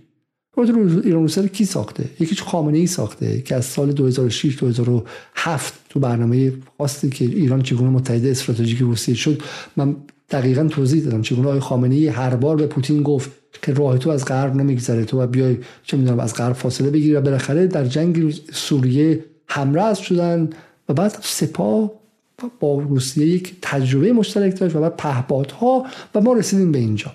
هزینه داره این رابطه. غربگرا میگن که می‌خوای ایران به شورای امنیت ببرن. شورای امنیت شاید واقعا قلوب اینها باشه. بله ما می‌دونیم هزینه داره. اما این هزینه یک فایده داشت. فایدهش این بود که پوتین گفت آها 200 میلیارد دلاری که من با غرب قبلا معامله می‌کردم در اختیار شما. هر چقدر تونستین شما پر کنید ایران. 100 میلیارد شما پر کنید و ما نمی‌تونیم پر کنیم این رو. پر این چیزی که سپاه و آقای خامنه ای در بستر سیاسی و نظامی برای ایران ساختن و یک بستر بالقوه اقتصادی بود کی باید پر کنه؟ همون میانه. تکنوسیان ها تکنوکرات ها بروکرات ها وارد کننده صادر کنندگان ایران تولید کنندگان ایران جوانان ایران که در قالب استارتاپ ها بیان بتونن پکیجینگ مورد علاقه روسیه بزنن. چیزی درست کنن که در بازار روسیه لازمه. فلان کارو کنن فلان کارو کنن. این بدنه رو می‌خواد. و تو این بدنه رو داری به خاطر جنگ های فرهنگی هر روز دورتر می‌کنی چند شاق چند ده شقه می‌کنی و حتی اگه این بدنه به خاطر منافع اقتصادی بخوادم کار کنه فضا اینقدر سنگینه که میترسه کار کنه. چون همش فضای بایکوت و تحریم و با نظام کار کردی مزدور جمهوری اسلامی شدی و غیره. و تو بتونی این حجمه رو بشکنی. باید این حجمه رو بتونی بشکنی. این حجمه یک بار سال 88 اتفاق افتاد. و در سال 92 با هزینه سنگین شکسته شد با آمدن روحانی. وقتی که آقای خامنه ای گفت اگر به جمهوری اسلامی اعتقاد ندارید به خاطر ایران بیان و رأی بدین. ولی الان باید قبل از اون این کارو کرد. باید به جای اینکه میانه رو هر روز اعصابش رو به هم ریخت و بهش احساس غیر خودی بودن داد و احساس غریبه بودن داد و اجازه داد که بی بی سی و اینترنشنال هر روز ذهنش کار کنن میانه رو به سمت نظام کشید و یک جور انسجام ملی و آشتی ملی برقرار کرد. این وظیفه کسی نیست جز اتفاقا بدنه طرفدار نظام. بدنه طرفدار نظام نباید کارش این باشه که شعارهای تند بده و مطالبات خودش رو از نظام بخواد به صورت چکشی و به رقم غریبه کردن بقیه مردم انجام بده. بدنه نظام اگر بدنه طرفدار ایران مقتدر و منسجم هست اتفاقا الان باید خودش پیش قراول نزدیک کردن گروه های مختلف اجتماعی کاهش گسل های اجتماعی ایجاد آشتی ملی از پایین نه به روش محمد خاتمی به عنوان نوعی باجگیری و گروگانگیری و ما رو برگردون به انتخابات. نه. به روش واقعا اجتماعی باشه و بتونه فضا رو باز کنه و حالی که از منظر میانه آن چیزی که ما می‌بینیم اینه که بچه های فلان دانشگاه و این دانشگاه و خودیا دارن شغلا رو حپلی حپو می‌کنن رانتا رو حپلی حپو می‌کنن وام ها رو حپلی حپو می‌کنن همش مال من مال من مال من مال من و بقیه هیچ. و این تصویر ترسناک و خطرناکی است.